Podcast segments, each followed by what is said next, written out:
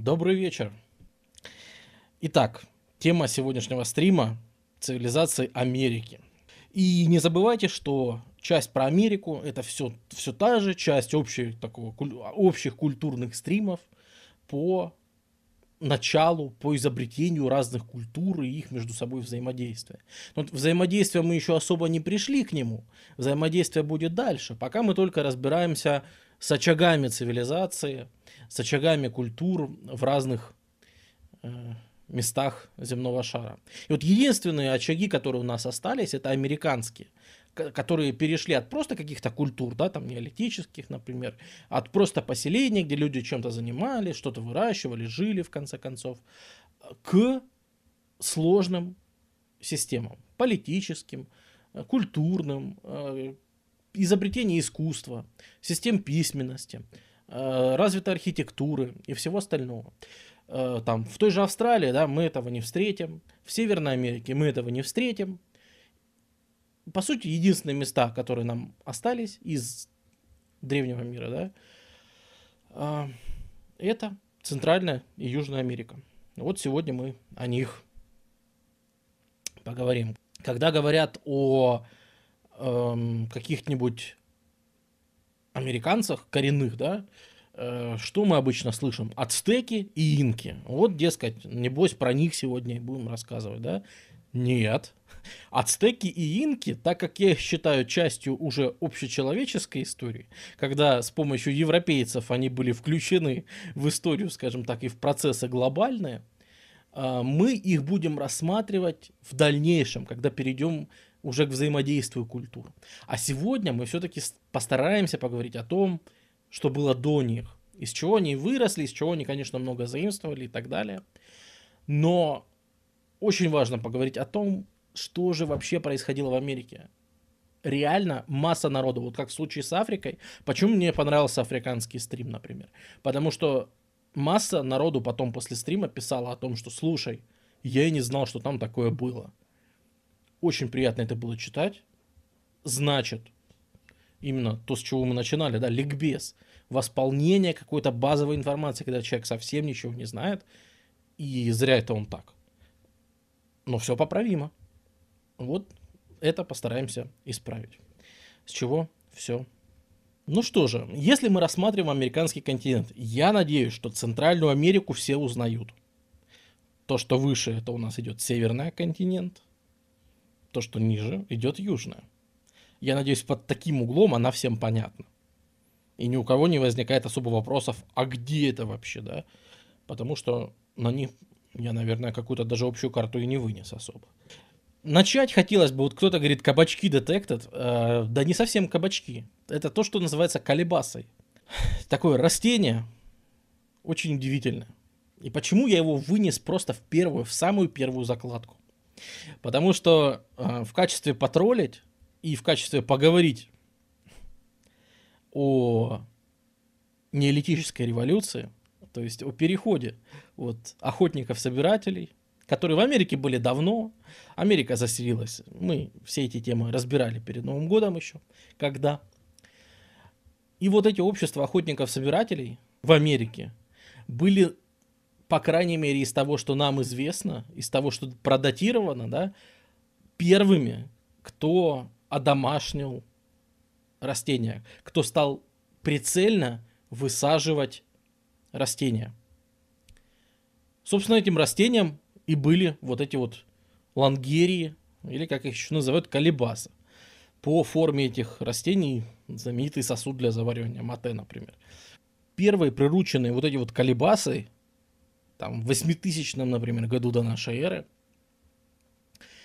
они не для еды прируч... э, приручались, в смысле, не приручались, а одомашнивались, конечно.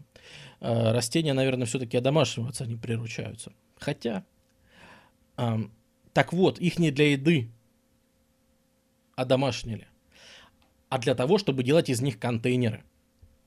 То есть у них удобная форма, и охотники-собиратели вполне здраво рассудили, что им нужно много сосудов для того, чтобы переносить, например, то, что собирают э, там какие-нибудь мелкие ягоды, еще что-то. То есть вырезать изнутри там полость, оставлять и так далее. То есть Ни в коем случае не нужно эту агрокультуру сравнивать с плодородным полумесяцем, например, в Месопотамии, где действительно, да, выращивали, ну и, вообще со всем, чем мы сталкивались до этого, то есть выращивание именно там пшеницы, риса, например, для диеты, для пропитания, для углеводов. Ничего подобного здесь нет. Первые одомашненные растения используются исключительно как контейнеры. То есть это массовое производство сосудов. Вот и все. Не более того. То есть, как мы и разбирали, вообще-то переход да, к аграрке это совершенно такая опциональная вещь. Совершенно необязательная. И совершенно не обязательно э, люди должны были так, так уж прямо стремиться все вокруг себя начать выращивать, перейти к этому скучному, унылому образу жизни, если можно было прекрасно продолжать жить, питаться широким спектром всяких ягод и животных, ну и при этом, да, использовать растения как контейнеры. Почему бы и нет? Почему бы и нет? То есть, для нас это чем важно? Тем, что одомашнивание этих растений не меняет образ жизни коренных американцев. А что же меняет? Что же меняет? Окультуривают. Вот, наверное, вот так вот, да, растения окультуривают. Вот так даже будет правильно сказать.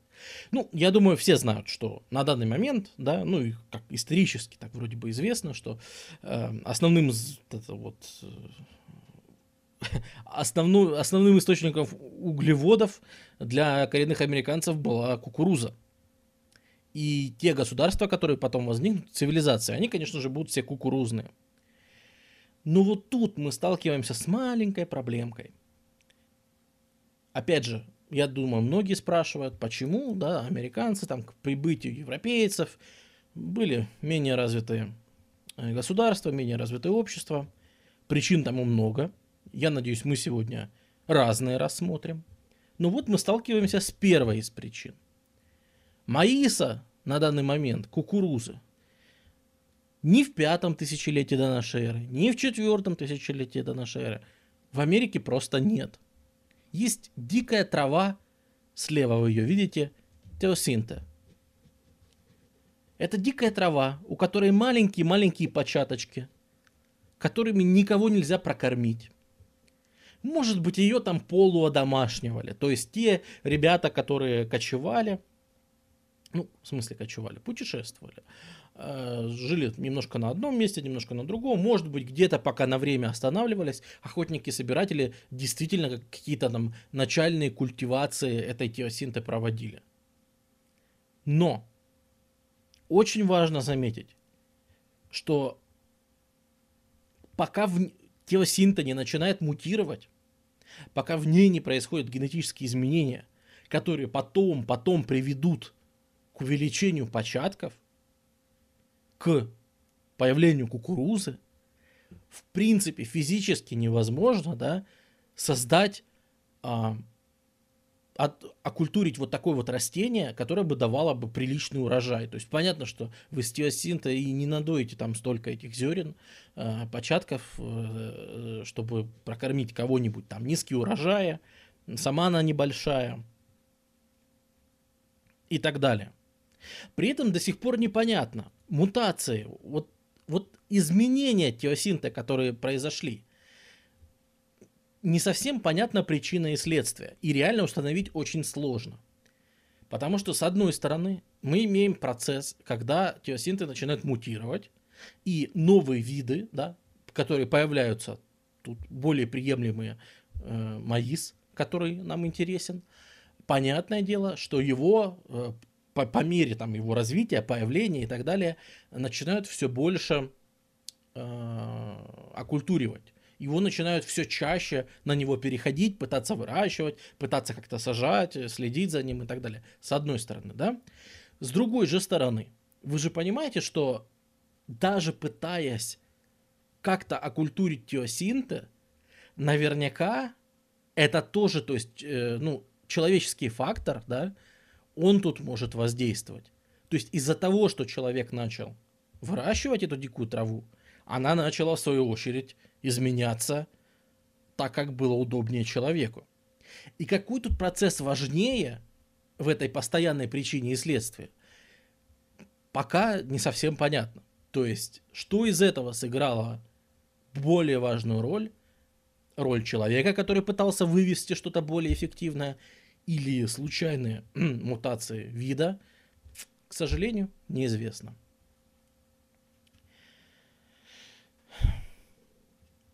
Но факт остается фактом.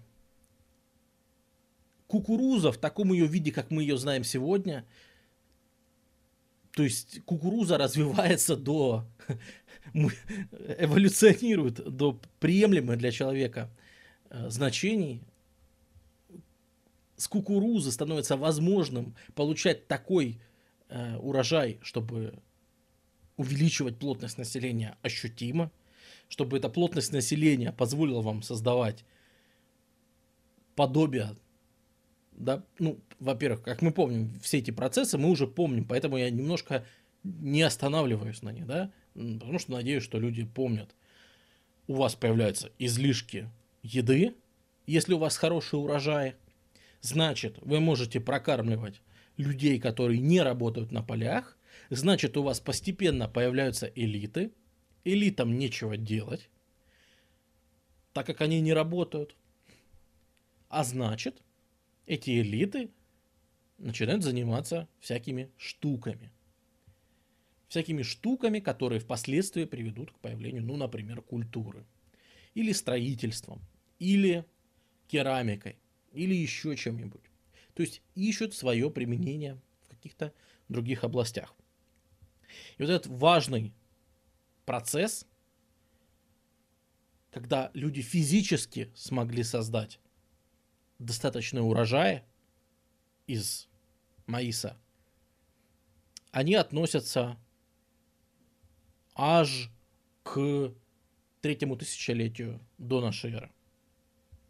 То есть, несмотря на то, что там теосинта и какие-то их остатки, зернышки нам известны чуть ли не с восьмого тысячелетия до нашей эры, прошло громадное количество времени, пока хоть как-то начинают выращивать целенаправленно. И по-хорошему, такие серьезные поля, серьезные системы деревень, э, объединенных какими-то общими там целями, обменом, излишками э, и всем остальным, возникают аж к концу второго тысячелетия до нашей эры то есть 1200-е, 1100-е года до нашей эры. То есть к этому моменту какой-нибудь Египет, если вы помните, да, успел уже пройти через эпоху Древнего царства, испытать завоевание, полураспад во время Среднего царства, во время Нового царства, уже там чего-то начать. То есть да, Египет уже проходит там третью свою итерацию, Месопотамия, какие там уже шумерские города, да, они давно уже прошли через системы письменности, они уже, э, уже прошли акадские завоевания, уже был у нас этот самый Саргон, у нас уже столько событий произошло. Это же уже и Крит в Европе, и критомикенская цивилизация, и все на свете, все, что вы можете себе представить, уже есть. А в Америке только приступают к получению какого-то профита от создания высоких урожаев. Наконец-то, наконец-то, да, американские коренные жители становятся, ну, собственно, выглядят вот так примерно. Э, вот так они начинают выглядеть э, где-то к 1300 году до нашей эры. И еще раз стоит отметить, да, что это процесс объективный. То есть, когда говорят, что, что там, понятно, мы даже не будем повторять теорию о ну вот они были тупые, поэтому не смогли так сделать, да. Конечно же, не кукуруза, понятно, что не, не потому, что они там тупые, ну это понятно. Ну и не, не только из-за кукурузы, потому что не нужно забывать, что не только с травушкой у них все было плохо. У них все было плохо и, например, с животными. Потому что в Америке нет ни свиней, ни коз, ни овец, ни коров. А вы себе можете представить в плане животноводства какая-то беда? Собственно, беда бедовая. Потому что в такой ситуации приходится индейцам выводить э, абсолютно, ну, то есть, чтобы хоть что-то выращивать на мясо, э, выращивать некоторые виды собак. Э, ну, будут, конечно, индейки, да, которые мы хорошо знаем. Да, вот индейки это как бы основа животноводства, по крайней мере, Центральной Америки. В Южной Америке будет чуть получше, но мы к ней перейдем потом. И да, даже морских свинок, собственно, даже вот этих вот ребят, индейцы вынуждены, ну, коренное население Америки, э, вынуждено разводить для еды, просто на фермах, фермы морских свинок. Э, и, собственно, ни одно из этих животных по-нормальному, да, ну, кроме индейки, оно по-нормальному в мясо не годится. Вот, ламы и лидзы то южнее, понимаешь, их вот тут вот нету. Вот все эти ламы, все эти хренамы, они все, вот там, где мы обсуждаем, да, в Центральной Америке, где произошло оккультуривание кукурузы, тут нет этих животных. Тут их нет откуда взять. Поэтому еще и процессы эти все идут чуть-чуть медленнее. Хотя, конечно, голь на выдумку хитра, и, в общем-то, кое-что сделать получается. Эм, К тому же, да, ну, в принципе, недостаток вот э, в такой животной пище отчасти восполняется, конечно, бобами. Понятное дело, ну, куда все-таки без них. Это такая основа, одна из основ американской диеты. Поэтому, конечно же, еще бобы. То есть кукуруза и бобы, кукуруза и бобы и морские свинки. Не знаю, насколько это вкусно, но, по крайней мере, жить можно. И можно не только жить, а, в общем-то, развиваться. И надо понимать, что к уже там середине второго тысячелетия до нашей эры, то есть к концу второго тысячелетия до нашей эры, э, на территориях вот современной, э, где мы тут э, видели, Мексики, Гватемалы, Белиза возникают достаточно развитые культуры, которые могут себе позволить пытаться э, месить глину, пытаться, в общем, в, в, в керамику, пытаться, ну вот, создавать что-то руками, в ремесло, а не только выжить. Ну и как-то улучшить быт вокруг себя. Наверное, с 1600 года до нашей эры, самое раннее, да, что мы можем из развитого раскопать, это раскопки в э, Сан-Хосе Магото. Это поселение... Вот оно. Э, такие еще плохо развитые. Естественно, там нет ни плавки там металлов. С, с ними вообще будет очень плохо в, в Америке. Вот серебра, золото у них порядком. А вот как-то с металлами все будет очень-очень плохо. То есть примерно да, с, 600, с 1600 года до нашей эры, ну, дата условная, конечно, мы можем начать хоть какой-то отчет цивилизационного процесса. Хоть какой-то. Да, и по контрасту мы сразу вспоминаем, что уже, ну, какой путь некоторые части человечества к тому моменту проделали.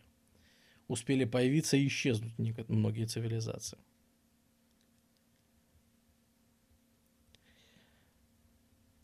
Вот культура, которая создает вот это поселение в Сан-Хосе Магота, эксплуатирует изумруд, уже эксплуатирует обсидиан, пытается как-то освоить. И, наверное, из того, что нам интересно, потому что я это все упоминаю, это все-таки еще не цивилизация, да, это все слишком слабенько, это все еще слишком примитивно. Но из этого впоследствии выйдут те цивилизации, о которых мы будем говорить. И, например, такая важная черта, которая у нас впоследствии будет встречаться у очень многих, это э, ритуальные деформации черепа. И вот они встречаются уже в этот момент, как ни странно. Я думаю, вы не раз слышали... Что чатик залагал?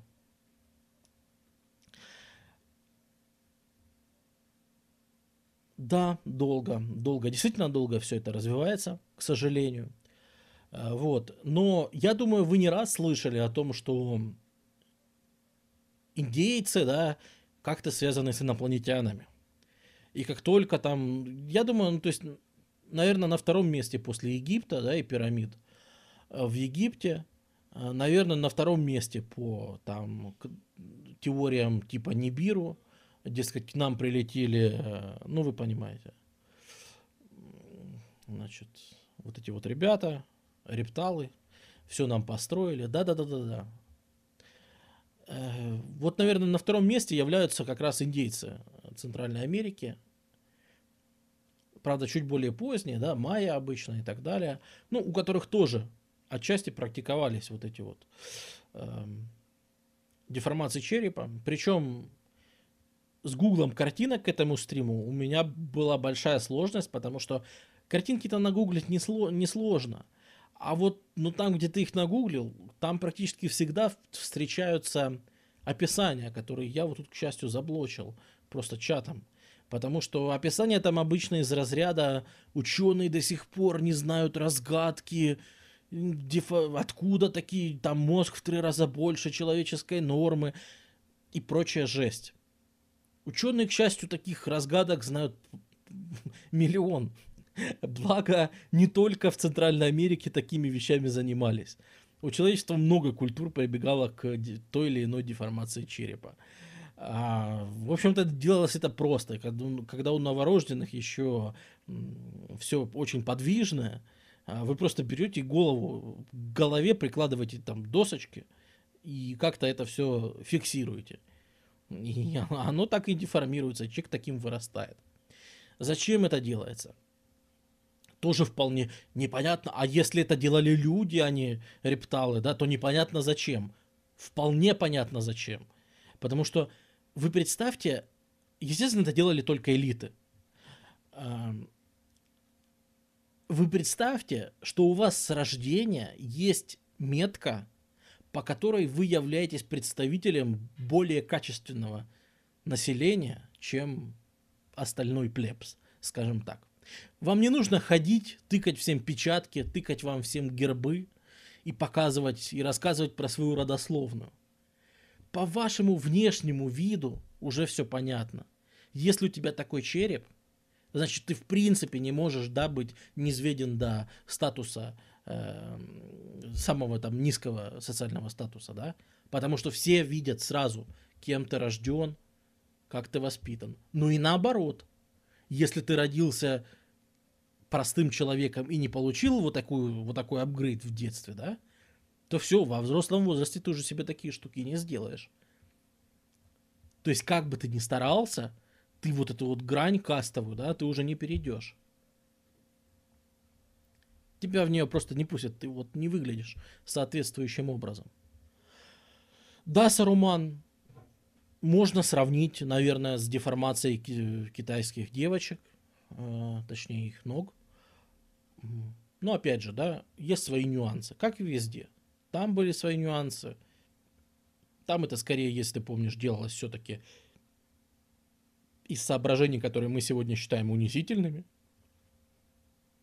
так как, судя по всему, изначально это была не совсем косметическая практика, а практическая, чтобы женщины просто там не ушли из дома, или, по крайней мере, чтобы их передвижение было весьма ограничено, а потом это приобрело уже такую культурную картинку, это считалось красивым и так далее.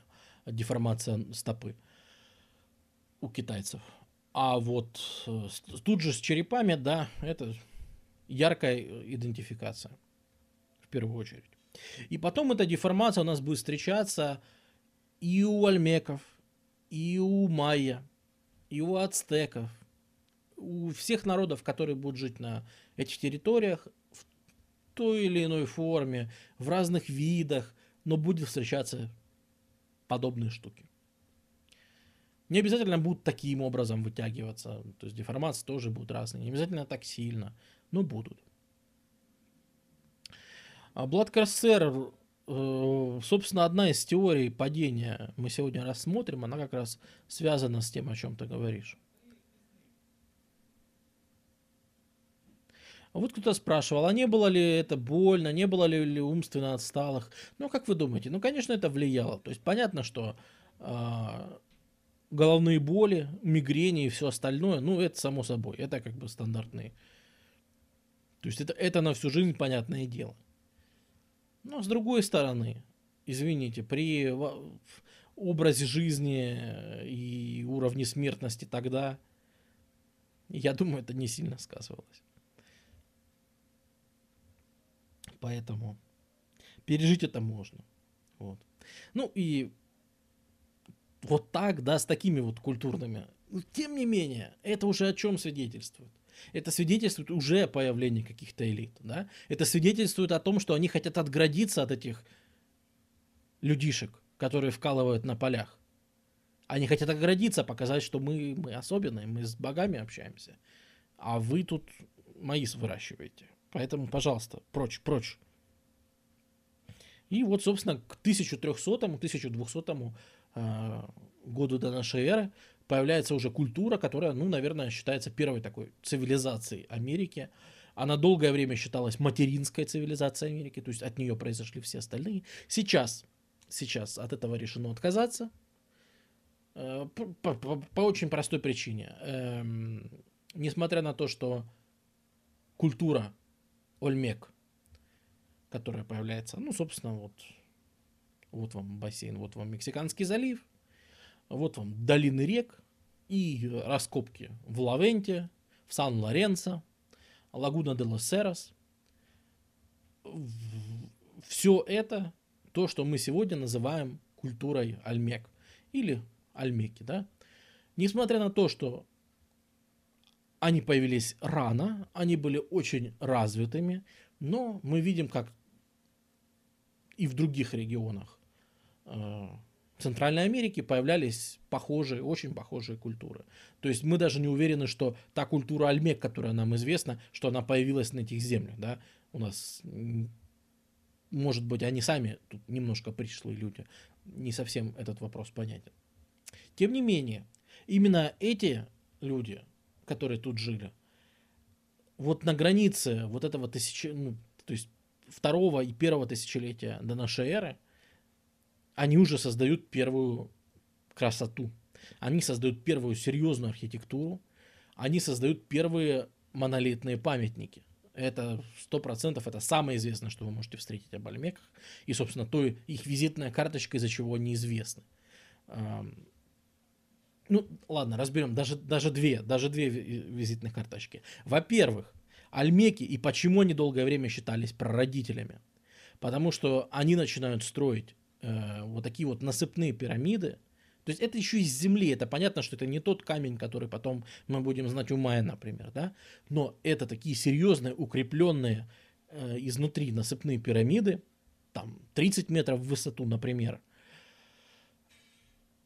и пирамиды мы увидим являются характернейшей чертой любой центральноамериканской цивилизации впоследствии. Это, во-первых, вот такие пирамиды. А во-вторых, это то, что вы альмеков узнаете за километр по гигантским головам, которые они делают и которые дошли, ну, в приличном количестве до наших дней. Посмотрите уровень работы с камнем. О чем это говорит? Вообще такой уровень работы с камнем, он ведь не просто «О, смотри, что мы умеем». Дело же не в этом. Дело в том, что вы, во-первых, у вас уровень мастерства становится достаточным. То есть у вас уровень, например, инструментов становится достаточным для обработки.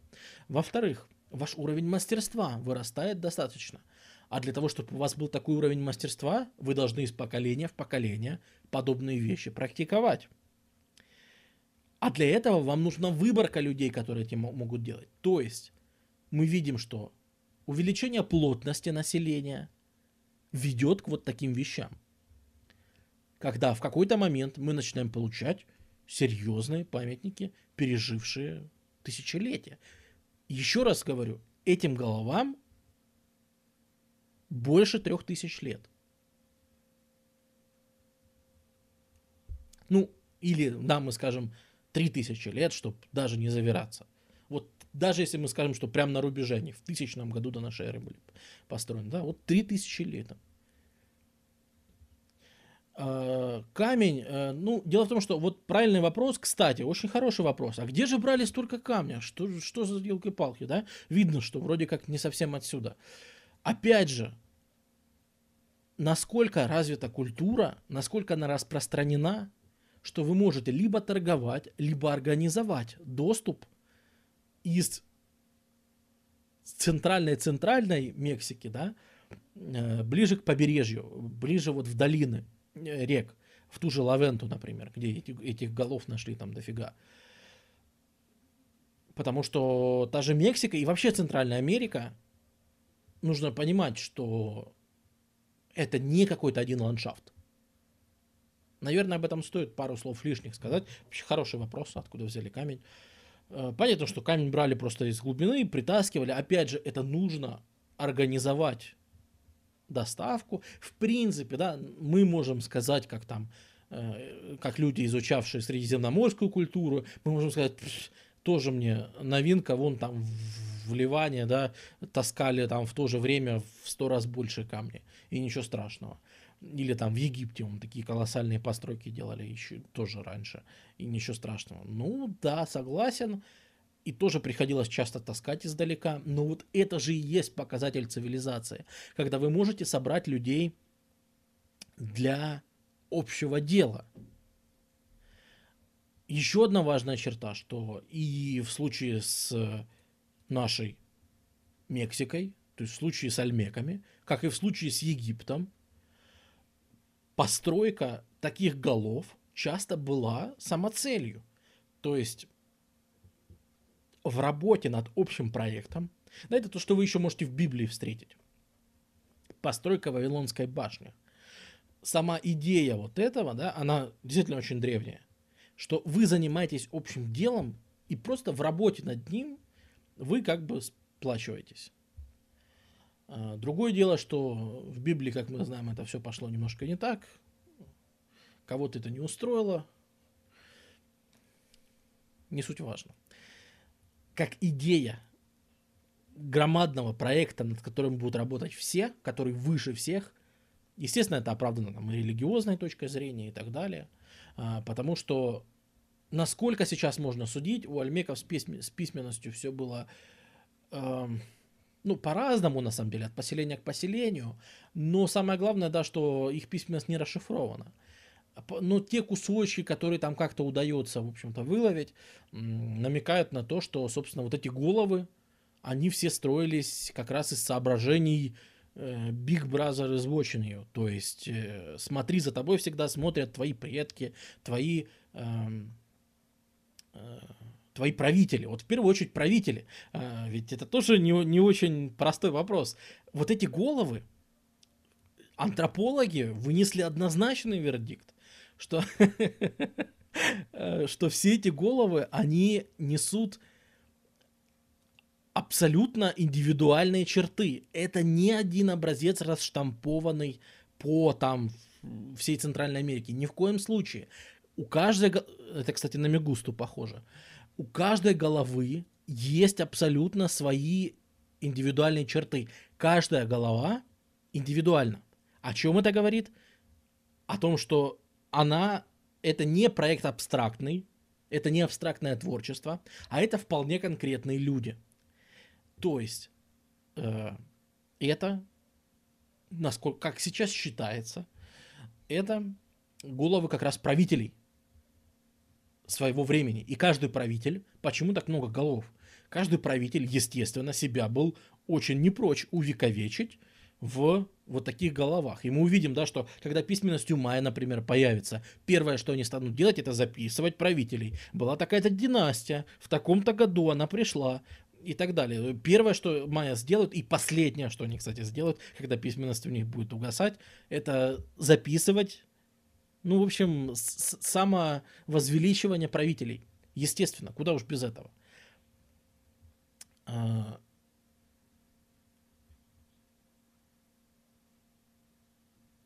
так вот, э, да, то есть еще и поэтому вот эти головы как раз являлись напоминанием, что смотри на меня, я твой правитель.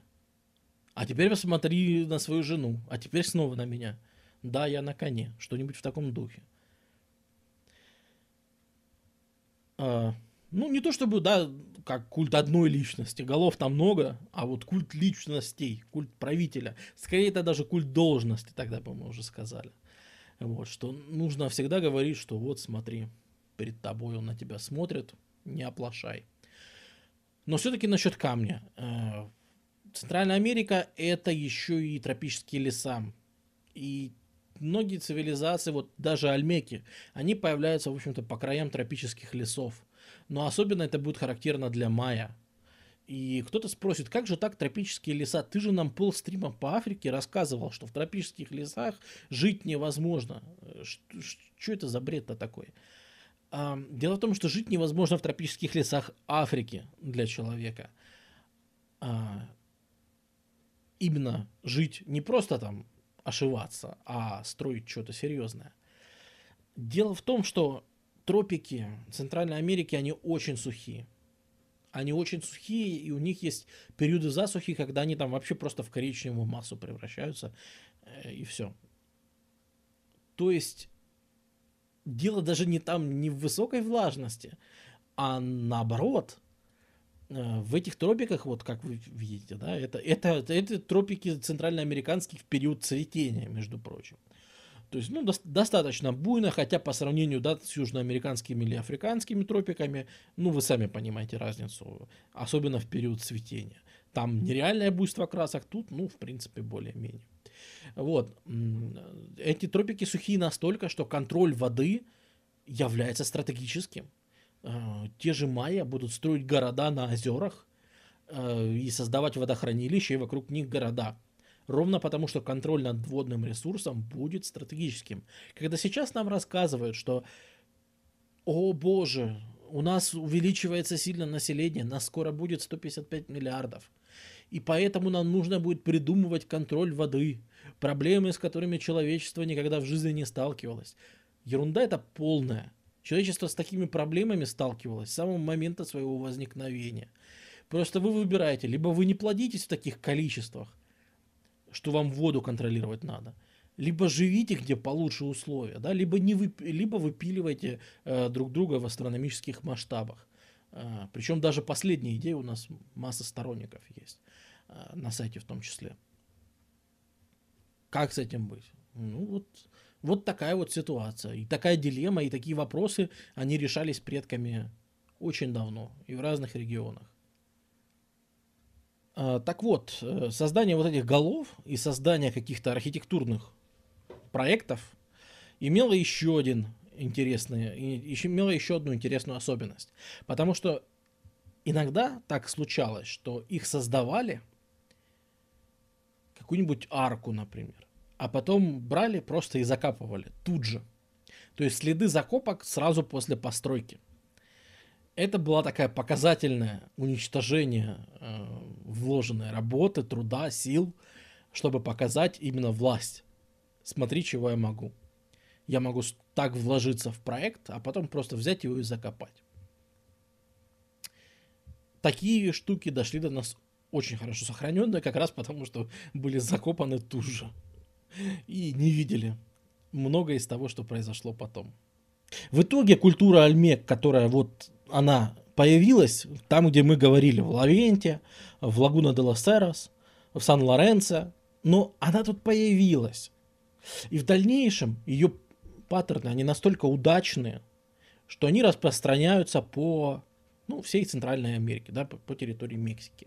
Э, здесь вы видите торговые маршруты, торговали, в общем-то, все тем же, мы уже упоминали, обсидиан, изумруд, некоторые изделия, керамические, конечно. Э, под, э, население, ну, нельзя сказать, что плотность населения еще была особо большой, но в некоторых местах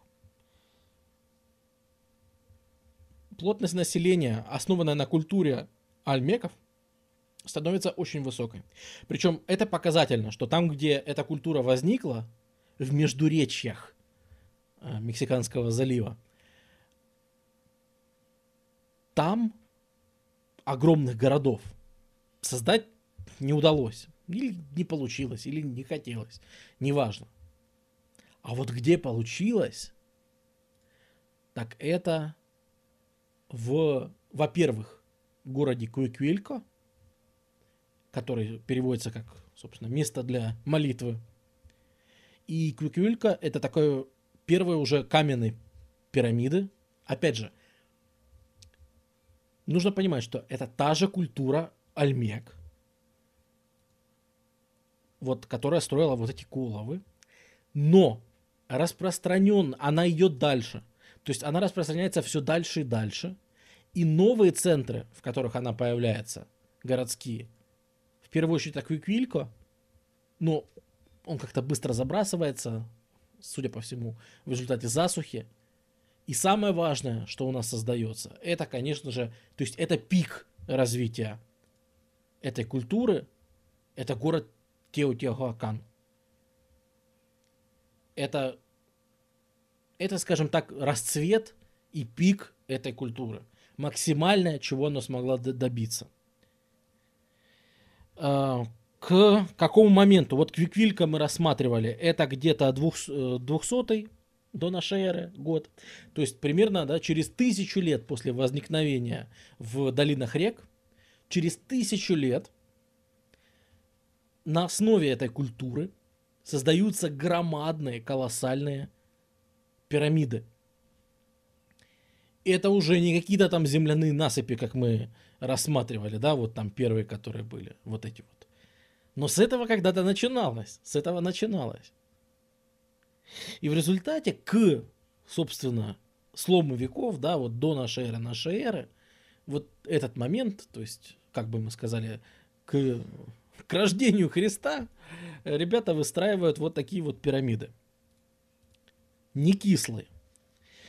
Э, ну, это, конечно, самые большие. Вот этот комплекс огромный, это город Теотихуакан. Про него можно рассказывать очень долго. И Теотихуакан это как... Э, эм, это гиперурбанизм. То есть э, всем, кто изучал Месопотамию, и города типа Урук, Э, города, вот там первые шумерские города, тот сразу, сразу узнает, а, поймет вот, э, вот эти тенденции, которые происходили. Потому что, вы знаете, я небольшой любитель сравнивать разные регионы, потому что везде есть нюансы, да. Э, поэтому и тут мы, конечно, о нюансах сейчас поговорим. Но в целом, именно вот момент гиперурбанизации, он здесь хорошо виден. Когда город вырастает до таких размеров, он становится настолько притягательным, потому что там появляется очень развитая религия, там появляются довольно серьезные представления об астрономии. Например, в, Те, в Теотихуакане мы впервые встречаем такую важную штуку, как ориентирование домов на э, астрономический, на, ну, на этот самый, на полюс, на северный полюс. Там ровно под углом в 15,5 градусов к тому, что они считали вот астрономический север, они вычисляли, да, вот так ориентированы на него дома, все причем.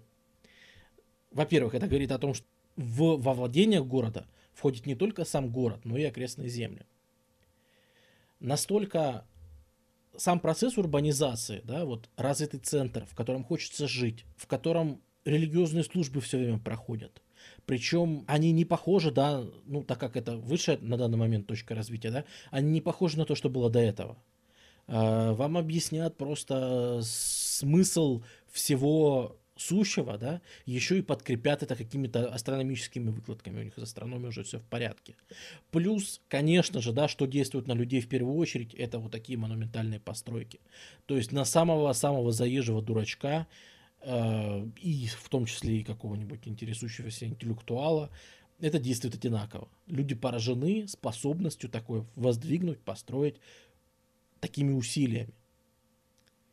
И это очень хорошо заходит, скажем так.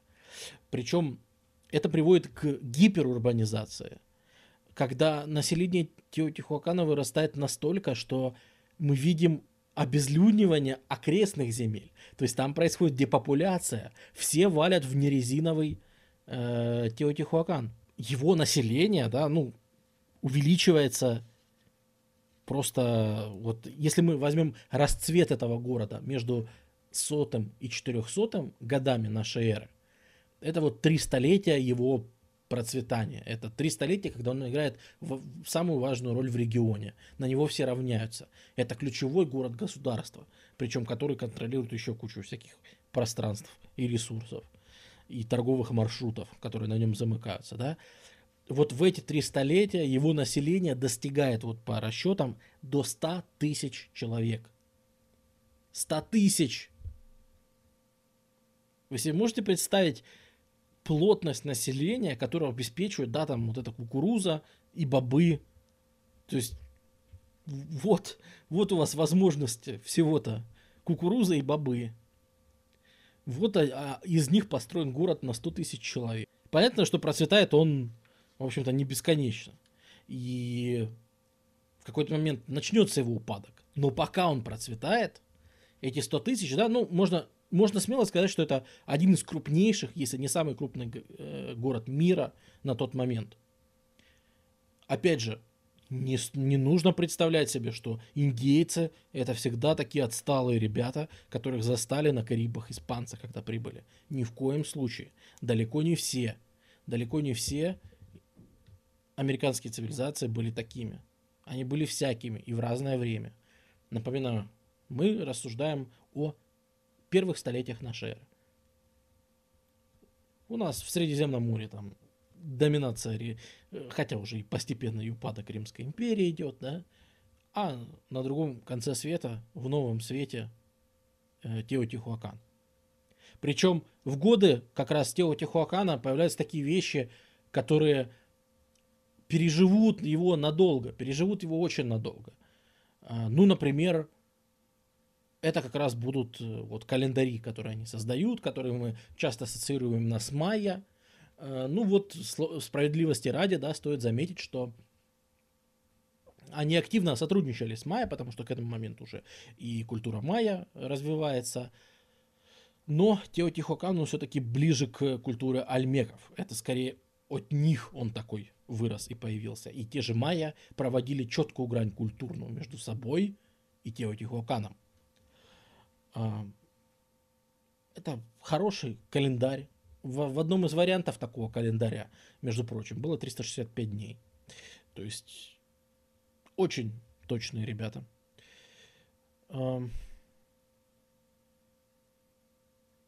Сами вот эти пирамиды, да, все говорят, ну а зачем? Нужно понимать, что назначение пирамид совсем другое, чем в Египте.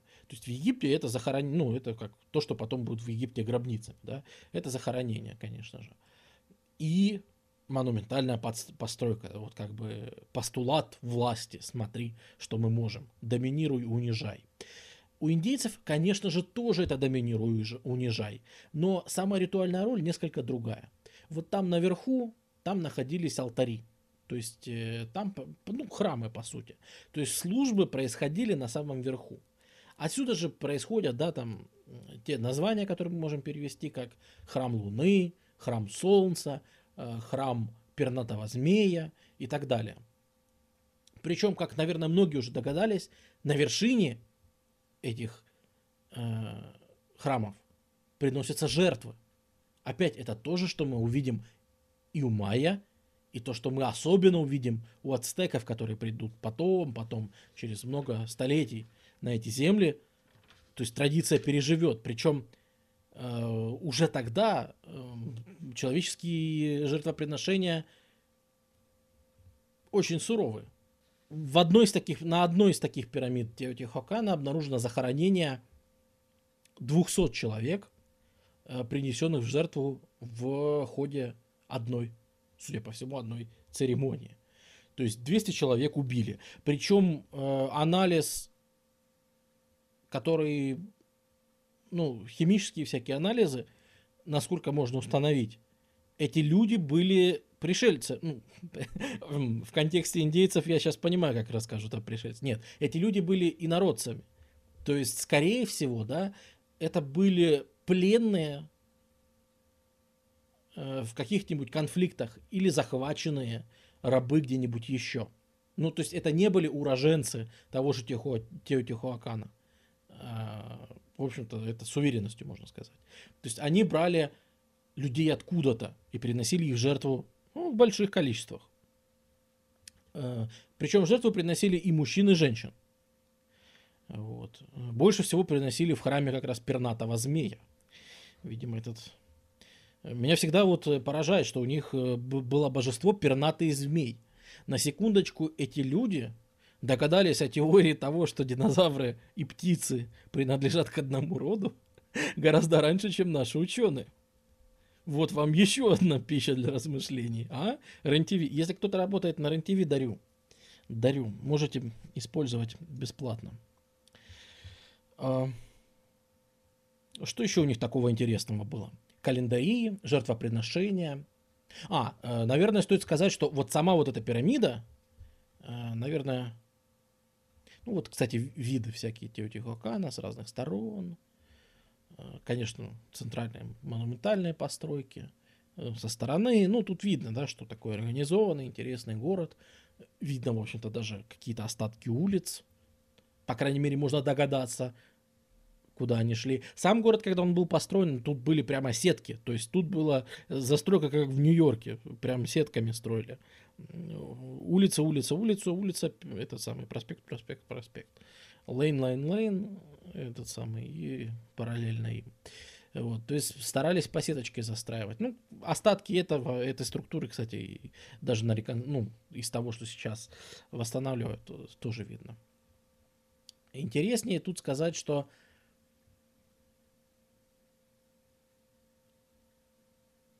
что? Что вот сами вот эти вот храмы, они строятся не просто так. И это не просто место, вот они какое-то взяли место, э, на котором на случайном месте построили такую пирамиду. Ни в коем случае. А, конечно, да, Авеню правильно заметили. И да, эти постройки, вот правильно Вет замечает, похожи на зигураты. Действительно похожи на э, месопотамские зигураты которые строили те же шумеры. Так вот, э, под этими храмами находятся естественные пещеры. То есть э, местные жители приходили в пещеры и там молились. Потом эти пещеры искусственно расширялись. Укреплялись там солью, в общем, очень интересной системой. То есть внутри глубокая пещера на самом деле. Над ней сооружен фундамент, она укреплена. Над ней построена пирамида, а на вершине пирамиды стоит храм. Майя эту систему там еще усложнят. У них будет каменная платформа, на платформе пирамида, на пирамиде еще одна пирамида, и на той, на второй пирамиде храм, алтарь. Э, то есть, эй, чувак, я построил тебе пирамиду на пирамиде, чтобы ты приносил жертвы, пока приносишь жертву. Э, в Теотихуакане пока еще до этого не догадались, ну, даже не пока, а просто до этого не догадались. А, но сама идея ключевая была та же, то есть внутри глубокая пещера, а наверху как можно ближе к Солнцу. И у них это было как путешествие в загробный мир. То есть они как раз из тех культур, которые считали, что после смерти человек отправляется вниз куда-то, а не наверх. Это, э, ну вот мы можем у греков встретить, да, все-таки христиане, э, ну там те же мы знаем христиане, они там, например, считали, что наверх идут, идут наверх куда-нибудь потом улетают люди. А, эта культура считала, что вниз, к Аиду, короче, туда все спускаются. И вот, собственно, эти пирамиды играли колоссальную, конечно, религиозную роль наверху приносили жертвы богам, чтобы все было хорошо, чтобы они верили в какой-то вариант реинкарнации, не совсем понятно какой, э, сейчас объясню почему. Ну, чтобы, в общем, у вас все было хорошо, пока вы отправляетесь прямиком в ад. Для этого приносили жертву. Почему плохо понятны детали их религиозной системы. Это тоже довольно понятно, э, потому что письменность у альмеков была слабо развитая письменность, которая к тому же до сих пор не расшифрована. Но хуже дела обстояли в Теотихуакане, где письменности не было вообще. Вот конкретно в этом городе, громадном, не хотели использовать письменность. Очень редко мы можем встретить э, альмекские какие-то потуги что-то изобразить в плане письменности. Какой-то учет, еще что-то, в общем, очень незначительные вещи. Э, Объясняется это, ну, отчасти тем, что, да, вот те же майя придумали письменность для того, чтобы увековечивать свои династии и своих правителей. Как мы обсуждали, Теотихуакан относится к тем цивилизациям, которые для этого строили памятники. Как мы говорили, начинали они с голов, пришли к вот таким вот э, пирамидам. То есть для того, чтобы возвеличивать себя, им ничего писать не нужно было. Они это все выражали в камне. И им казалось этого достаточно к шестому, наверное, веку нашей эры, где-то, к шестому веку нашей эры, а, город приходит в упадок. Прекращается строительство новых зданий. Ну, а это связано со стандартной для региона историей засухи. Вот эти вот э, тропические леса, они там то перетягивают на себя массу воды, то сами пересыхают с этими изменениями все-таки связано. Как вы можете себе представить, стотысячный город распадался весьма болезненно. Спектр. А, нет, это Шауэр. Я думал Спектр, честно сказать. Неплохо. Я после стрима, когда буду чат э, внимательно пролистывать, я сохраню, конечно, Э, как можно себе представить, город с таким громадным населением распадался э, не очень лицеприятно. То есть э, для региона это было, конечно, катастрофой. В том числе и засуха, невозможность прокормить всех этих людей. Это не такая катастрофа, которая будет, мы сейчас к ней приступим, какая будет при распаде мая, но тоже значительная. А вот теперь кто-то спросит, погоди, но ты такие всякие детали упоминаешь о городе Теотихокан, например, о пернатом змее. Откуда ты знаешь, что была пирамида пернатого змея? Откуда ты знаешь вот, вот эти вот детали? Что это? Ну, ты сейчас выдумываешь или... Ну, ты же говоришь, у них письменности не было. Откуда мы знаем?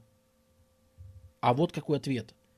Пока эта культура развивалась, Рядом с ними, по соседству, стала на ноги и развилась могущественная культура майя. Майя гораздо больше всем известны, по крайней мере по имени. Э, в действительности люди мало что о, о майя имеют вообще представление. Но вот у майя с письменностью было все хорошо. И как раз майя Теотихукан описали очень подробно так как они были современниками, и политически они были конкурентами. И даже нам известен случай, когда Теотихуакан э, в один из майянских городов, в Тикаль, если не ошибаюсь, посадил своего правителя, марионеточного. То есть вы представьте развитость, да, дипломатии, как мы сейчас говорим, марионеточное правительство такого-то. Так вот, в майянском городе Тикаль сидел условный ладно, не будем проводить параллели, сидел, сидела марионетка Теотихуакана в какой-то момент. И Майя, конечно же, это все фиксировали, записывали, чтобы рассказать и всем, чтобы все знали. Затравочка перед стримом полтора часа. Да нет, тут затравочка перед лагами и дропами идет. Вот. И, наверное, да, стоит подробнее все-таки поговорить о Майя. Если мы говорим, что культура Ольмек это вот эта вот культура, которая появилась в долинах этих рек. В итоге она распространилась, как мы сейчас знаем, в Теотихуакан. Вот он. Кстати, недалеко от современного Мехико. То есть плотности населения, как вы видите, соответствуют. А, и в то же время, да, рядом появляется большая-большая культура майя, которая, конечно, окажет огромное влияние. И которая переживет, и сама себя переживет, и осколки которой этой цивилизации, они доживут и до, до европейцев, и, собственно, народ майя, его потомки, их на сегодняшний момент живет много, много. Достаточно много, чтобы пытаться из- изучать наречия, э, какие-то остатки культуры и так далее. Ну, давно там уже утрачен весь элитизм, то есть это уже просто люди, просто люди, носители, скажем так, генов, э, наследники. Но в плане цивилизационном, конечно, уже давно полимеры не те. Наверное, стоит сказать, что майя майям рознь. А, а слот, он стоит на индийском городе Теночтитлан. А Теотихуакан это не Теночтитлан. Теночтитлан будет гораздо позже.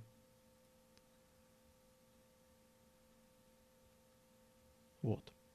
А мы сейчас говорили о другом городе.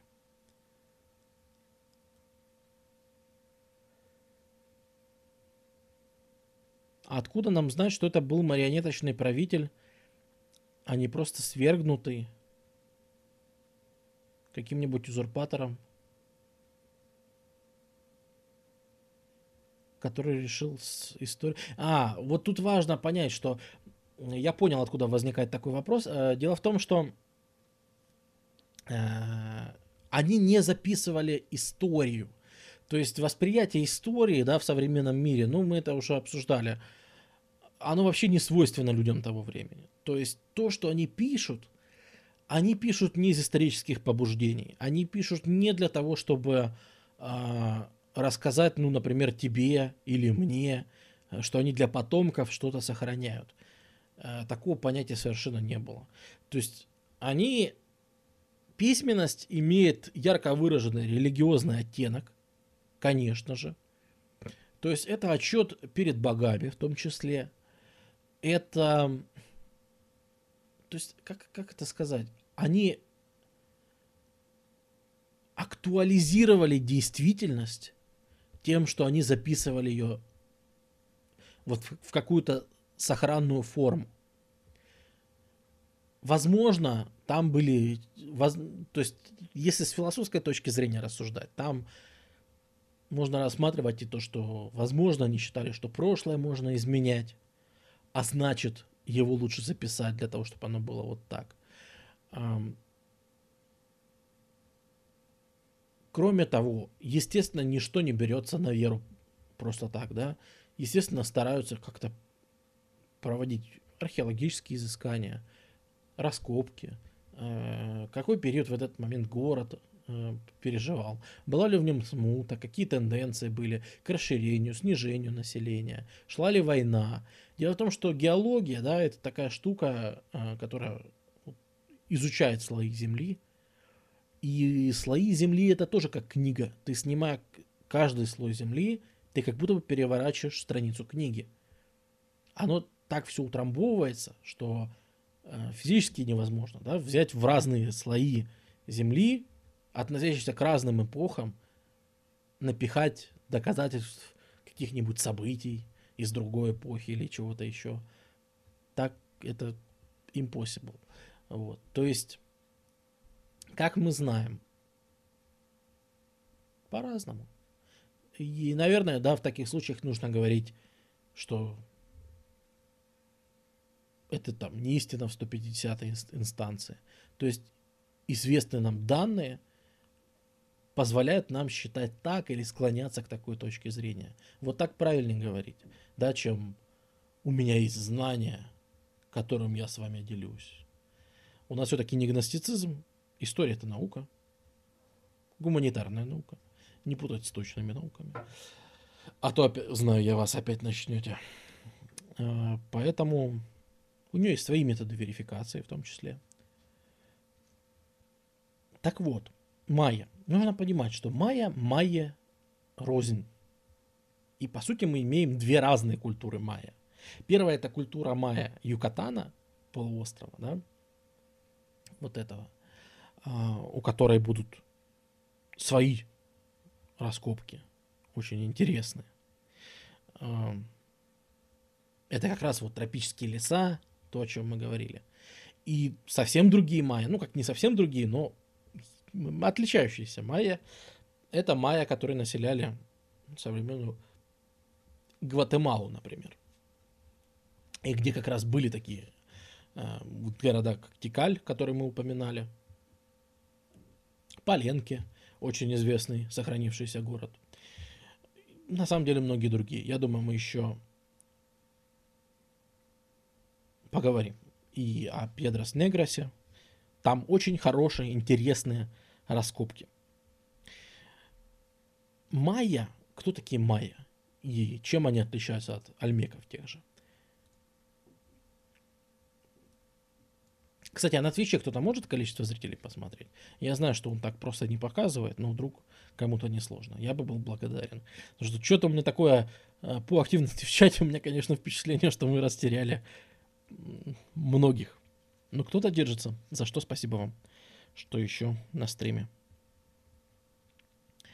Э, собственно, майя, они прошли свой путь цивилизационный, да, кое-что они заимствовали, судя по всему, у альмеков на ранних стадиях, то есть вот тогда, вот в 1100-х годах до нашей эры. Аж вот тогда. В свое время они тоже перешли к аграрке. А, наверное, самые ранние свидетельства именно самодостаточной майянской культуры – это э, город Куэло на территории Белиза. Первое тысячелетие до нашей эры. И нужно понимать, что некоторые города, вот, а, Куэла, вот он, да, вот такие вот города майянские, в чем их прелесть, да, например, этот город, э, следы его заселения идут с первого тысячелетия до нашей эры до первого тысячелетия нашей, до 10 века нашей эры. То есть э, город был непрерывно заселен 2000 лет. И да, для древнего мира это прилично вот непрерывное заселение в течение такого долгого времени. То есть здесь культурные традиции были долгие, и это как раз в стиле майя, вот эта преемственность, наследие и так далее. Майя как раз активно занимались колонизацией в, своем активно, в своей активной фазе. То есть вот первое тысячелетие до нашей эры майя вырубают тропические леса, колонизируют Центральную Америку и продвигаются вот южнее, южнее, южнее. Да, вот Гватемала, мы видим, что они попадают на территорию современного Эль-Сальвадора, Гондураса. И в итоге там связи майянские, они дойдут и до Никарагуа, и даже еще южнее немножко. И э, с другой стороны, мы, конечно же, видим активную торговлю с Лавентой, э, обмен какими-то религиозными идеями, обмен э, вот знаниями там в архитектуре, в математике, в, календаре, в календарях и так далее. Да, ну майя мы уже видим, что уже в первом даже тысячелетии они покажут какие-то свои особенности. Опять же, это культура, это не единственная, это не единая цивилизация. Вот это тоже важно понимать, да? Это не единое протяженное государство. Э, вот то, что здесь изображено, это ареал культуры. В действительности это города-государства, которые контролируют некоторое пространство вокруг них. То есть, так как мы говорили, как Теотихуакан был, примерно так же и майянские города. Там те же Поленки. Э, на самом деле город для своего времени не очень большой. Э, 9-10 тысяч человек. Э, но он очень хорошо сохранился, поэтому он сегодня известен. Э, а с другой стороны, мы имеем какой-нибудь Тикаль с населением там, 60 тысяч человек, э, уже серьезный, большой представитель, большой политический игрок, который, конечно, не годился в подметке Теотихуакану, но таких городов, как Тикаль, уже было несколько. И с помощью вот этой усиленной колонизации майя создают такую сеть городов, с, высоч... с высокой плотностью населения. Если мы помним то, что происходит севернее а, в Теотихуакане, это там кон... гиперурбанизация, да, жесточайшая концентрация населения в городах, а вокруг пустота, то на территории Майя все-таки население более равномерно расселено и очень-очень плотно. Э, плотность населения майянская, ну, мы еще поговорим об этом примерно к середине первого тысячелетия нашей эры майя все-таки осваиваются с технологиями, осваиваются с э, сельским хозяйством достаточно, чтобы приступить к своему строительству, приступить к своим интересным, в том числе археологическим проектам. Ну, например, одним из таких проектов является город Эльмирадор. Ну, это раскопки такого майянского города. Около 200 ритуальных зданий, больших, похожих как раз вот на то, что мы видели у альмеков – а, но с узнаваемой архитектурой, которую Вет бросил. Ну, Вет, кажется, Чеченецев бросил, если меня глаз не подводит. Да, вот, вот. Собственно,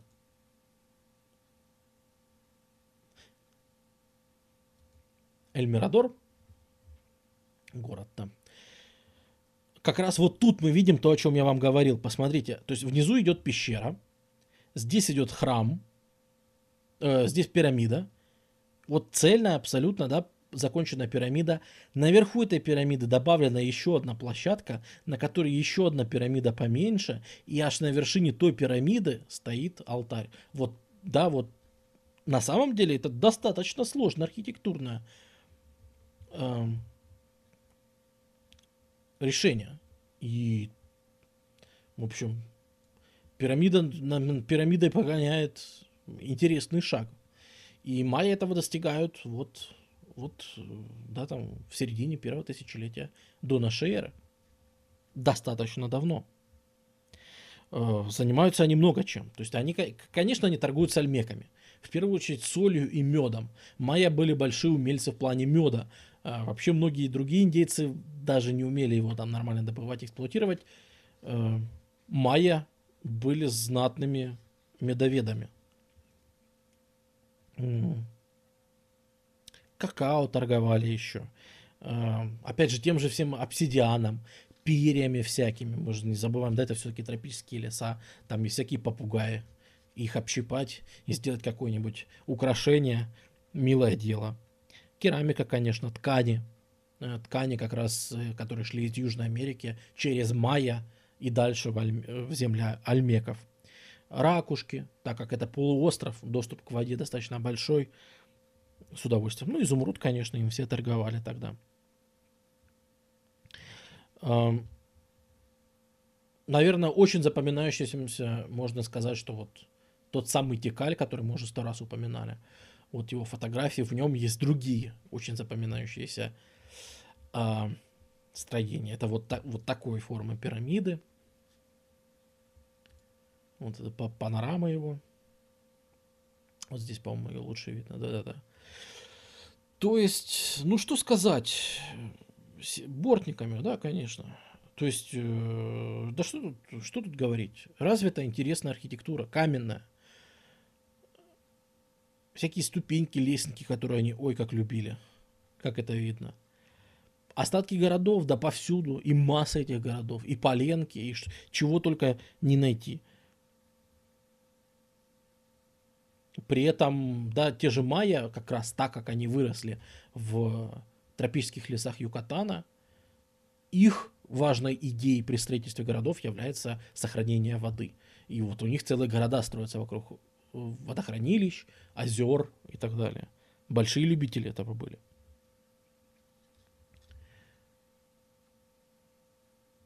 Шафран. А, все пирамиды были гробницами. Э, Саруман. Пирамиды не были гробницами. Встречаются захоронения под пирамидами. Встречаются, да. А, но скорее пирамиды играли роль именно служений. В том числе и жертвоприношения. Жертвоприношения были частью, а, частью служений. Кстати, частью богослужений у майя была игра в мяч. То есть, э, представьте, что вот футболисты и все остальные. Это как раз... О, недуг, спасибо. Э, как раз у них была такая ритуальная игра в мяч, э, зарисовок которой до нас дошло много.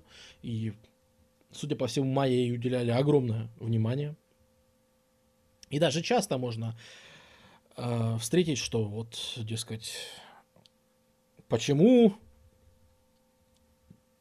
всякие мексиканцы, бразильцы так любят футбол. И любят это возводить к Майя. Вот смотрите, у Майя была игра в мяч, очень популярная, и, наверное, поэтому, поэтому они так любят. Э, там было, да, вот правильно кто-то замечает, вот, ну, видишь, про, про Майя действительно люди знают получше. Э, была целая культура стадионов, то есть, э, когда центральной постройкой в городах, ну это в более поздних, это уже в нашу эру они будут строить такие города, когда центральная постройка даже будет не столько пирамида, сколько именно стадион, на котором происходила игра. Игра имела ритуальный смысл, огромный. То есть там она вычислялась, даты игры вычислялись по эм, календарю и так далее. Это как раз хорошо известно благодаря тому, что у майя очень развитая письменность. По крайней мере, с 229 года до нашей эры до нас дошли там просто списки всех правителей, что происходило, вот это все сохранилось прекрасно. Аж до там пятого где-то века, там, даже седьмого, я бы сказал, века. Вот потом начинает все ухудшаться. Э, расскажем почему как раз об этих вот всех временах, даже вот на заставке вот тут вот фоном, да, я показал, что ребята любили писать, да и рисовать, активно любили показывать э, свои графические умения, каллиграфические умения. Писали много, писали и на камне, делали и на глине, и вышивали э, картины, и разрисовывали здания, и, в общем, чего они только не делали. В абсолютно всяких формах разных. И письменность богатая была, и очень они ей увлекались. Кроме этого, майя придумали, например, как мы знаем в математике, да, один из немногих народов, который независимо от остальных придумал концепцию математического нуля. То есть именно обозначать как ноль, проводить с ним некоторые операции и так далее. Ну, в основном для них это касалось астрономии, да, и точки отсчета. Но смысл, что они придумали ноль. Не они единственные, но одни из немногих. Кстати сказать, эм, поселение в городах, во многих городах у Майя, видимо, было ограничено. То есть вы еще не могли просто так въехать. Э, а вам нужно было иметь какую-то сопричастность к жизни города, а не просто взял, приехал а я буду торговать, что-нибудь еще делать. Э, практикуют они также и деформацию своих черепов. Тоже, что мы встречали у альмеков и даже раньше в Платилька. Э, это, собственно, вот вытянутые черепа в полный рост. Что еще из интересного? Э, о, о, мое любимое. Да-да-да-да-да. Мы подходим к важной штуке. Вот кто очень любит майя, и кто изучал, и кто смотрел эту тему, наверняка знают, что майя очень мирная. Вот реально, это такой укоренившийся стереотип весь 20 век, он культивировался, что майя это астрономы, аграрии, математики и играли, значит, футбольца еще периодически. А в остальном это мирно. Это, кстати, отражено и в играх. Если вы откроете там бонусы Майя в цивилизации или в Age of Empires, это везде какие-нибудь бонусы к разработке математики или какой-нибудь там наука, ученые, или поплавать, или покопать, что-нибудь такое. Связано это в первую очередь с чем? С тем, что изначально было расшифровано астрономическое письмо Майя. Понятно, потому что оно натуральное. Оно привязано к настоящим вещам, к Солнцу, Э, к Луне, к временам года, к, к, к понятным вещам. То есть астрономическое письмо было давно, там, чуть-чуть ли не в 20-х, дешифровано. И большинство информации о них было известно именно в этом поле, да. А какое-нибудь рядовое, обычные записи, особенно что касается политических записей, оно все расшифровано в 80-е, то есть оно расшиф... развивается вот последние только 30 лет. И то, что там узнали после этого, о, о, оказывается, оказывается. В общем, все, что вы любите, все, что вы можете себе представить. Резня, пленные, постоянные войны, свергнули одних, посадили других, войны между династиями, э, какие-нибудь альянсы с помощью браков, э, то есть подставные жены, заказные убийства, отравления, войны из-за неподеленной земли, войны из-за ресурсов. Короче, полная программа.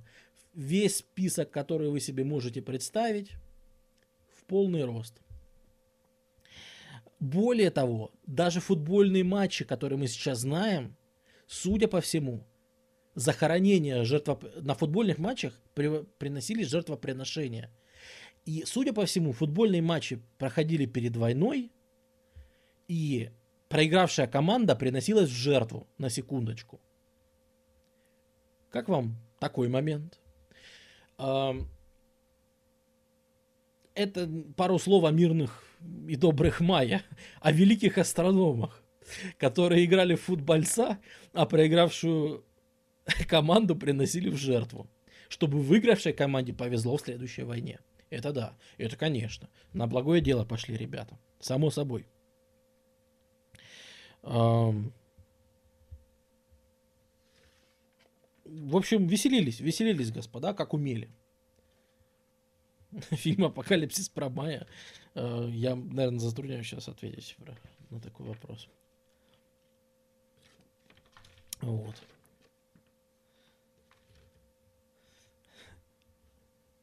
Ну, я же говорю, вот я Заняша говорит, прямо футбольная война Гондураса с Сальвадором.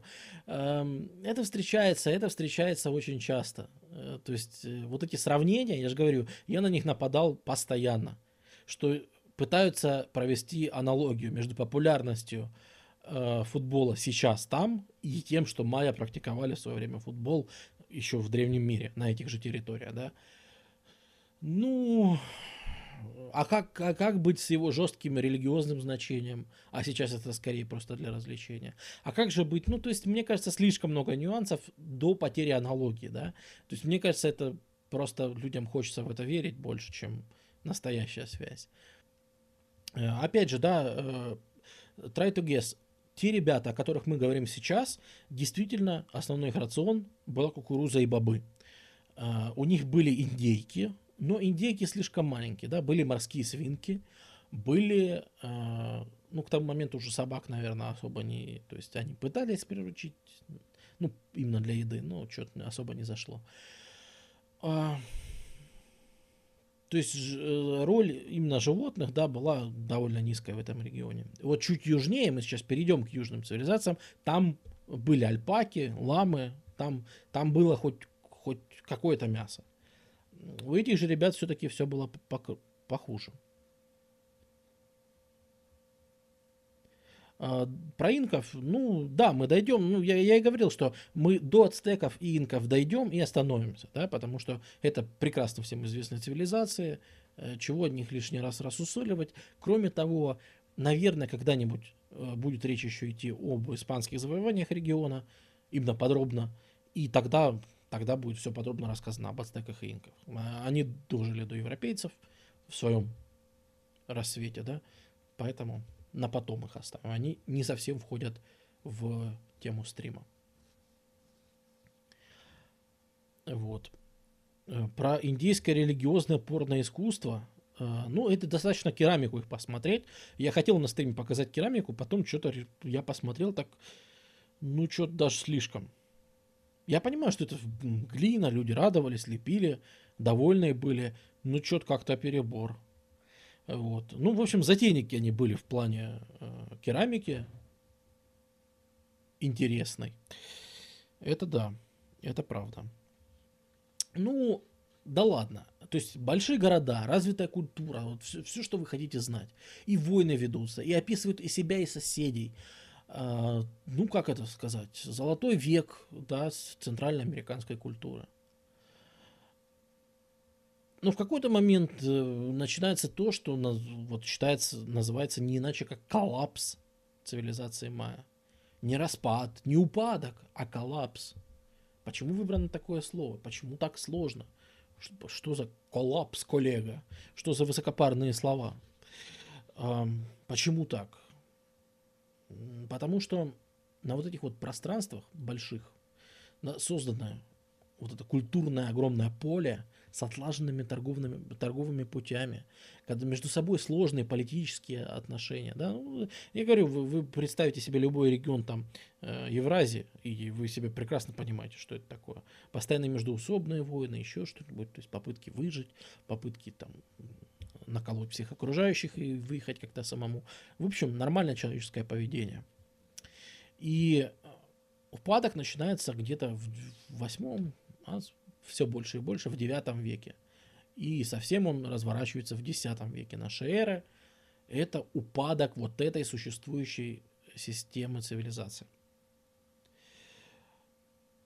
И упадком, я же говорю, его особо не называют, а называют коллапсом. С чем это связано? Ну, с тем, что э, Ладно, перейду сразу к заключению, чтобы просто все поняли. А потом уже подробнее вернусь и расскажу.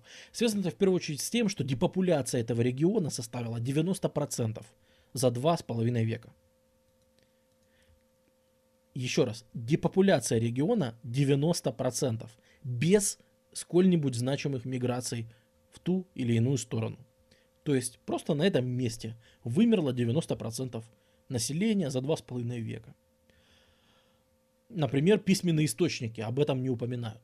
То есть, э, письм... если судить только по письменным источникам, то ничего вообще не происходит.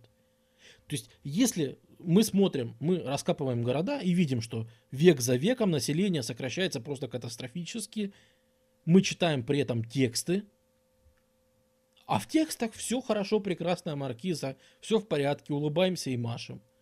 Все как шло, так и идет. Но с письменностью происходят странные метаморфозы. Ладно, в принципе, почему, почему это в письменности не отражено, вполне понятно, да? Потому что мы уже говорили, что письменность не носила исторический характер. Это не, было, это не были летописи. То есть э, это были религиозные тексты, которые говорили там э, типа перед богами, о чем-то свидетельствовали и так далее. И задача этих текстов э, героизировать э, правителей, героизировать, ну, показывать себя, короче, с хорошей стороны. Но врать нельзя, потому что богам ты же не соврешь. Они же типа знают, как на самом деле, да? Какой выход? Просто об этом не писать. То есть мы пишем только о хорошем, и они всегда писали, да? Мы пишем только о хорошем, а о плохом мы просто ничего не, не скажем. Э, ну и так типа проканает. Поэтому почему это не отражено, можно вот так вот объяснить именно характером этой письменности, э, что это было религиозным приложением, и они тут обошлись. Э, контрацепцию, но от контрацепции так не, не сокращается население. Или от глиняных женщин тем более. Кстати, насчет женщин. Э, развитость государств была, вот этих вот городов государств была такой, что нам даже известно о парочке женщин, которые стояли во главе вот таких городов. Э, в Поленке, например, вот как раз в том самом Поленке э, одна из женщин была вроде как даже правительницей. То есть не, э, как бы мы это сказали, как, в общем, не заместителем, не регентом, а именно самостоятельным правителем. А, вот. Ну, опять же, да, теории про супервулканы, это все теории. То есть я сейчас четкого ответа не дам. Сразу могу сказать, что потому что над какой-нибудь ключевой, знаешь, вот э, чтобы пришли к консенсусу и сказали, вот эта вот теория, ее можно считать основной, потому что у нее перед остальными такие-то, такие-то, такие преимущества. Вот такой, к сожалению, сейчас нет по отношению их исчезновения. Но есть следы, я еще все-таки перечислю некоторые. То есть э, э, нужно же понимать, что это все было очень развито, да, вот была женщина, правитель в Поленке. А что еще можно сказать? Было у них был развит вот концепт как раз героев, о которых мы говорили. То есть они писали не только о богах и правителях, а и вот этот концепт героя, то есть полубога, то есть вроде как человеческого происхождения, а вроде как и божественного, вроде как непонятно, который делает какие-то важные поступки. Вот у них такие, такая, как у греков, короче, у них тоже такое было. Ну или как Гильгамеш, например, да, вот если параллель проводить. Э, такие сюжеты у них тоже встречались. При этом, э, ну, в общем, развитая система, да, и тут она начинает вот свой упадок. Но мы же не только это видим в письменности, мы же видим, что и сама письменность меняется, да.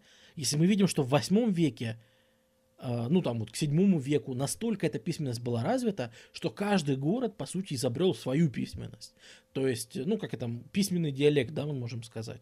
То есть в каждом городе своя письменная традиция резко отличалась, и все, все сильнее и сильнее отличалась от письменной традиции соседних городов. Э, и вот связь между этими, да, то есть человек, который выучил письменный язык в одном городе, он уже мог не всегда понять, что записали в другом городе и прочитать историю другого города или э, взаимодействовать с другим городом.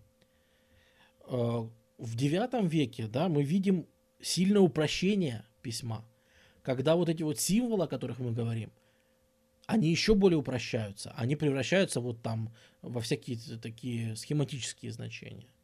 Ну и дальше тоже – мы видим, что словарный запас э, тех людей, которые отвечают за письмо, то есть ответственных людей, которые записывают это все, где надо, сам словарный запас этих людей уменьшается. Они начинают банально использовать меньше слов.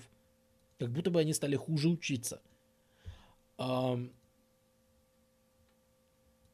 Кроме того, к X веку мы вообще получаем там просто дикую ситуацию, когда э, долго бились над э, расшифровкой текстов X века, и в итоге пришли к выводу, что это просто копирование.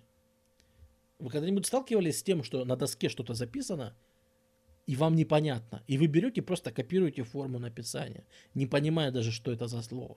И вот, судя по всему, в X веке большинство майянских записей в Гватемале в той же – по такому принципу записаны.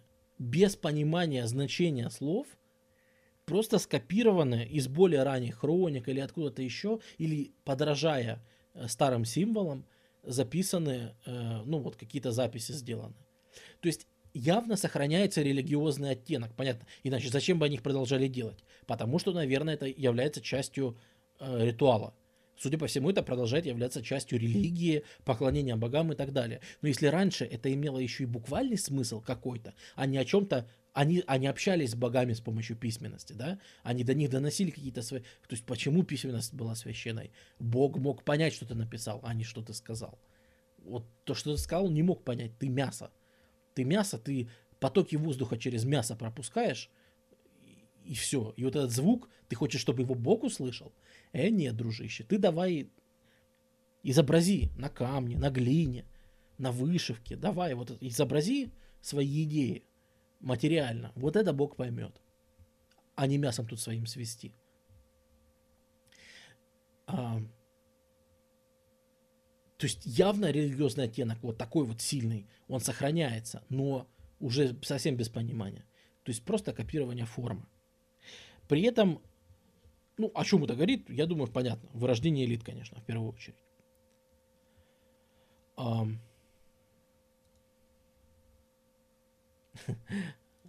Лавкрафт. Лавкрафт ок.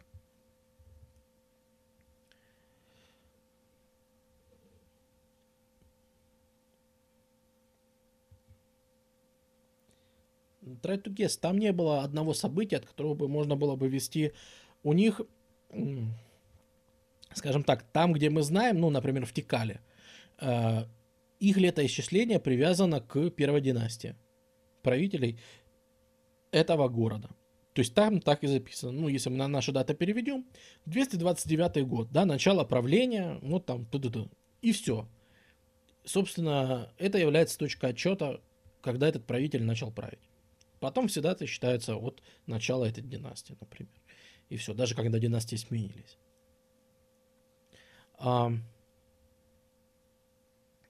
то есть э, происходит, конечно же, вырождение элит, при этом письменность и вообще эта культура, она будет заброшена не везде. На самом севере Юкатана она доживет еще столетиями, будет жить вот в таком примитивном абсолютно виде.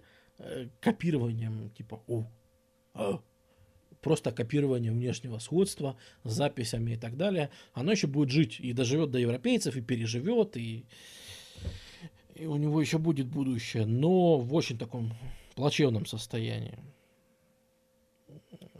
Опять же, почему такой упадок письменности? Вот хрен его знает. Некому писать, некому обучаться. Вот кто-то говорит, зачем писать, да, если никто не читает. Э, ты пишешь в своем городе, а в соседнем городе уже совсем другая письменная культура. Зачем тебе что-то пытаться выразить, если никто кроме тебя все равно это не прочитает? Возможно, возможно, как одна из причин. Вот. Причем дольше всего они продолжают записывать правильно имена правителей. Это показательно, что они с этого начали и этим закончили. Вот имена правителей они выводили как можно дольше. Все-таки не копировать их, а знать, что это вот имя надо записать как-то. Вот учет вот хронологии велся как, как можно, как можно дольше. Вот. Ну, в этот период 8-10 века забрасываются города-села. Ничего удивительного. Например, в Тикале, все в том же Тикале, ну, так просто, да, удобно выбрать какой-то один город для отчета. На самом деле, картина абсолютно своя для каждого города, государства. То есть, сколько городов государств, столько и ситуаций. Какие-то на 100 лет, какие-то на 200 пережили все эти события. А, в каких-то были разрушения, какие-то сами забросились. Ну вот, если в Тикале, да, мы можем сказать, что последние здания построены где-то в 830 в 830-х годах нашей эры. А уже через 100 лет там живет 2000 человек. А жило 60 тысяч. То есть за 100, ты, за 100 лет э, население с 60 тысяч сократилось до 2000. Население, которое уже жило в, жило в этих м, руинах, по сути, они новые здания уже не строили, они как-то поддерживали те ритуальные здания, которые все-таки еще были. Э, они их как-то поддерживали, то есть проводили какие-то ритуалы, вот пытались писать, но это уже было не то. Поленки точно так же заброшен примерно в то же время. А, единственное, что мы можем вывести из... Ой, ой, ой, не то. Единственное, что мы все-таки можем вывести из записей, это участившиеся военные конфликты. Понятное дело, если у вас дела идут плохо, вы пойдете воевать. Вы объявите виноватым соседа и пойдете воевать. Э, частота военных конфликтов нарастает все эти два века, то есть, несмотря на то, что там письменность ухудшается, еще что-то ухудшается, вот что не ухудшается, это война. Война, наоборот, улучшается. Э, замесы идут постоянные, э, частота конфликтов растет, чуть ли не сливаясь в один сплошной непрерывный конфликт. Ну, эскалация войн очень серьезная. Причем в, иногда, иногда мы даже знаем, почему некоторые города покинуты. Э, многие города, которые стояли там в долинах рек, например, или на озерах, они, помните, мы говорили, что майя строили города для того, чтобы контроль над водой осуществлять. Так вот, в ситуации постоянных войн, постоянных, важнее становится укрепленность города. И многие поселения просто, ну, особенно вот это касается элиты, как раз элиты, которая умела писать, умела всем этим заниматься, оставлять вот такие вот после себя памятники, да, она уходит там в более укрепленные места, в какие-нибудь горы, еще куда-нибудь. А, а те, кто тут остались, да, коренное остальное население, оно и умеет плохо писать, и умеет плохо вот этим всем заниматься, ну, пытается как-то поддерживать все эти ритуалы, да. Возможно, с этим связан вот упадок этой письменности, что элиты просто перебрались туда, где было жить надежнее, грубо говоря, в какие-нибудь аналоги крепостей. А, покажите нам раскопки этих крепостей, было бы интересно узнать. Но есть действительно свидетельства, что иногда реально переселялись, уходили элиты на, например, в горы, где защищаться лучше. А в некоторых городах были жесточайшие разграбления, просто чудовищные. То есть, если мы возьмем э, вот те раскопки, про которые я говорил, э, как оно там называется, Пьедрос Негрос. Э, вот в Пьедрос Негрос э, там разрушения, например, просто катастрофические. То есть там никто из города не уходил. Там следы просто войны и жесточайшей резни в городе. Тут вот в Пьедрос Негрос просто пришли и уничтожили его. Это да, это правда. Эм, причем причем в Пьедрос Негрос видно, что недо... следы не до... там продолжались до самого конца, до победного, там продолжалось строительство зданий. То есть э, в Пьедрос Негросе как раз есть следы недостроенных сооружений. То есть люди жили и, видимо, еще на что-то надеялись, и, видимо, надеялись как-то пережить этот... То есть это был в какой-то момент э, этот город был даже, э, скажем так, ну, основы, да, он в какой-то момент становится очень важным, когда там остальные пали, города, он еще нет. Там Эльмирадор совсем давно умер. Э, Тикаль в 9 веке. Вот Пьедрос Негрос до 10 дожил. Но потом он разрушен. Хотя внутри мы видим, что люди еще даже продолжали, еще даже каменные или ритуальные здания строить. Но их, видимо, закопали. Э, это было не время для вот таких вот городов. Их время к тому моменту уже прошли. При этом там такие красивые надписи там были, там э, эти, э, как это сказать, на, на, не, на настенная живопись, что-то вроде этого, там очень красиво сейчас раскопано. Я перед стримом, наверное, не нашел, чтобы вынести. Вот. А на руинах там этих городов продолжает жить еще там несколько столетий того же Пьедрос Негроса, еще несколько столетий там живут люди. Почему? Почему хватит повторять? И Тикаль повторил не меньше раз. И Теотихуакан я повторил не меньше раз.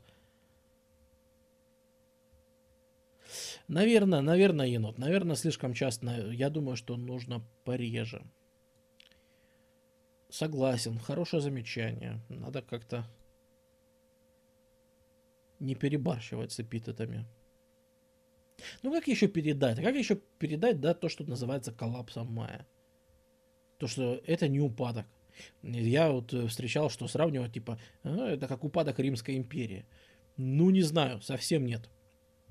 Обратите внимание, что в Римской империи, э, да, уменьшалось население, как мы сейчас знаем, но потом пришли миграции, переселение народов. И наоборот, волны массы народу, живого народу, свежего, мясного, энергичного, хлынуло в Римскую империю, да, с которым э, в числе прочего там не могли справиться.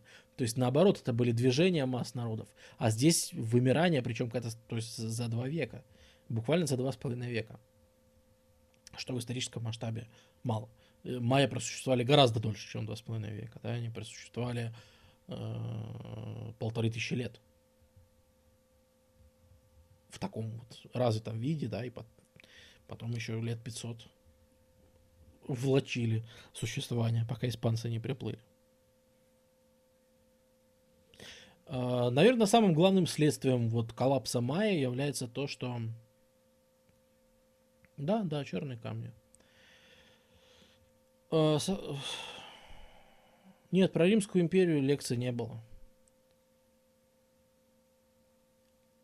Причины этого всего, ну я говорю, что засуха, болезни, войны, э, коллапс, сложно сказать, да, мы, мы, вот то, о чем я говорил, ну, к сожалению, мало мы об этом знаем, чтобы вот рассуждать. Вот. И, к сожалению, то, что история, история мало об этом знает, да, о причинах все-таки, э, потому что ни одна из этих причин отдельно может как не привела бы к падению этой системы всей. Потому что это ведь действительно это не просто культура, цивилизация, это целая система связи между этими городами, государствами и так далее. Э, и после этого действительно настанут темные века для региона, э, которые так, так и не пройдут, в отличие от европейских. Да? Там, когда придут впоследствии ацтеки через 300 лет, ацтеки сюда придут и попытаются чего-то восстановить, и попытаются заимствовать многое от альмеков, от майя, но они не успеют. Они уже не успеют, потому что уже чуть-чуть, motherfucker, э, уже плывут кораблики из Испании. Э, до сегодняшнего дня Юкатан, например, не достиг той плотности населения, э, которая была там прямая, ну, например, в середине первого тысячелетия нашей эры. До сих пор там плотность населения ниже, чем была во время городов-государств майянских. На секундочку. То есть, что уж говорить о культуре, о развитости там и архитектуре, если даже банально э, простого плебса там не наплодилось с тех пор столько же, сколько было тогда. О чем вообще можно говорить? Так мы же про пернатых ацтеков-то и не говорим, Раплайл. Я же говорю, что мы до них дойдем, но к ним, по сути, не приступим. Мы про пернатых майя говорим. Вот.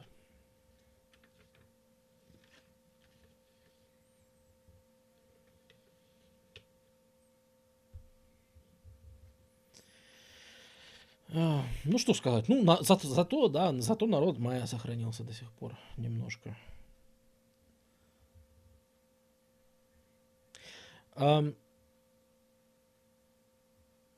Времени прошло прилично, честно сказать. Я планировал чуть побыстрее уложиться.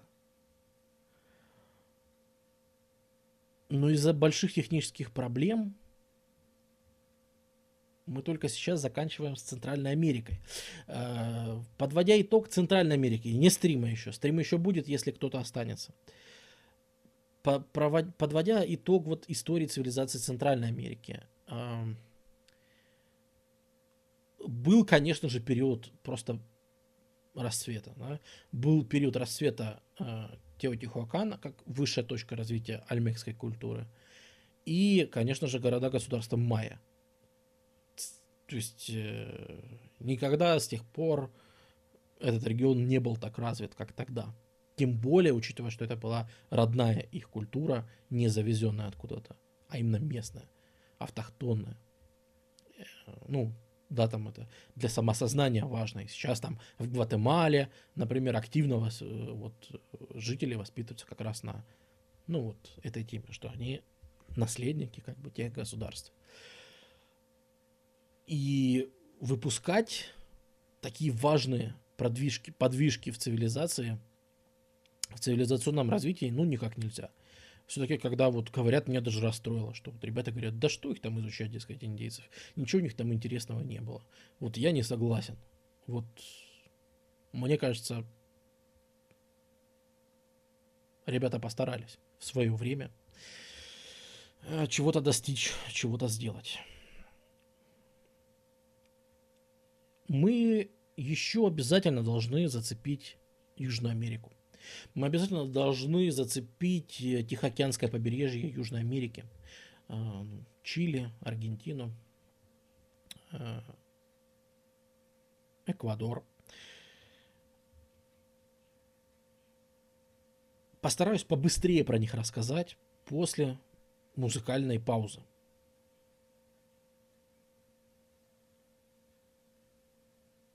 Да, да, согласен. Ну, видишь, у перуанцев больше оснований говорить, потому что э, инки-то дожили э, как раз эта цивилизация до европейцев и так далее. А все-таки нужно понимать, что майя, они просто, их не стало, понимаешь? Их не стало уже в X веке нашей эры. Да? То есть э, представь, что испанцы приплыли только через 500 лет. Они уже нашли там только руины. Что говорить, через 300 лет туда пришли ацтеки и нашли уже там только руины. О чем вообще говорить?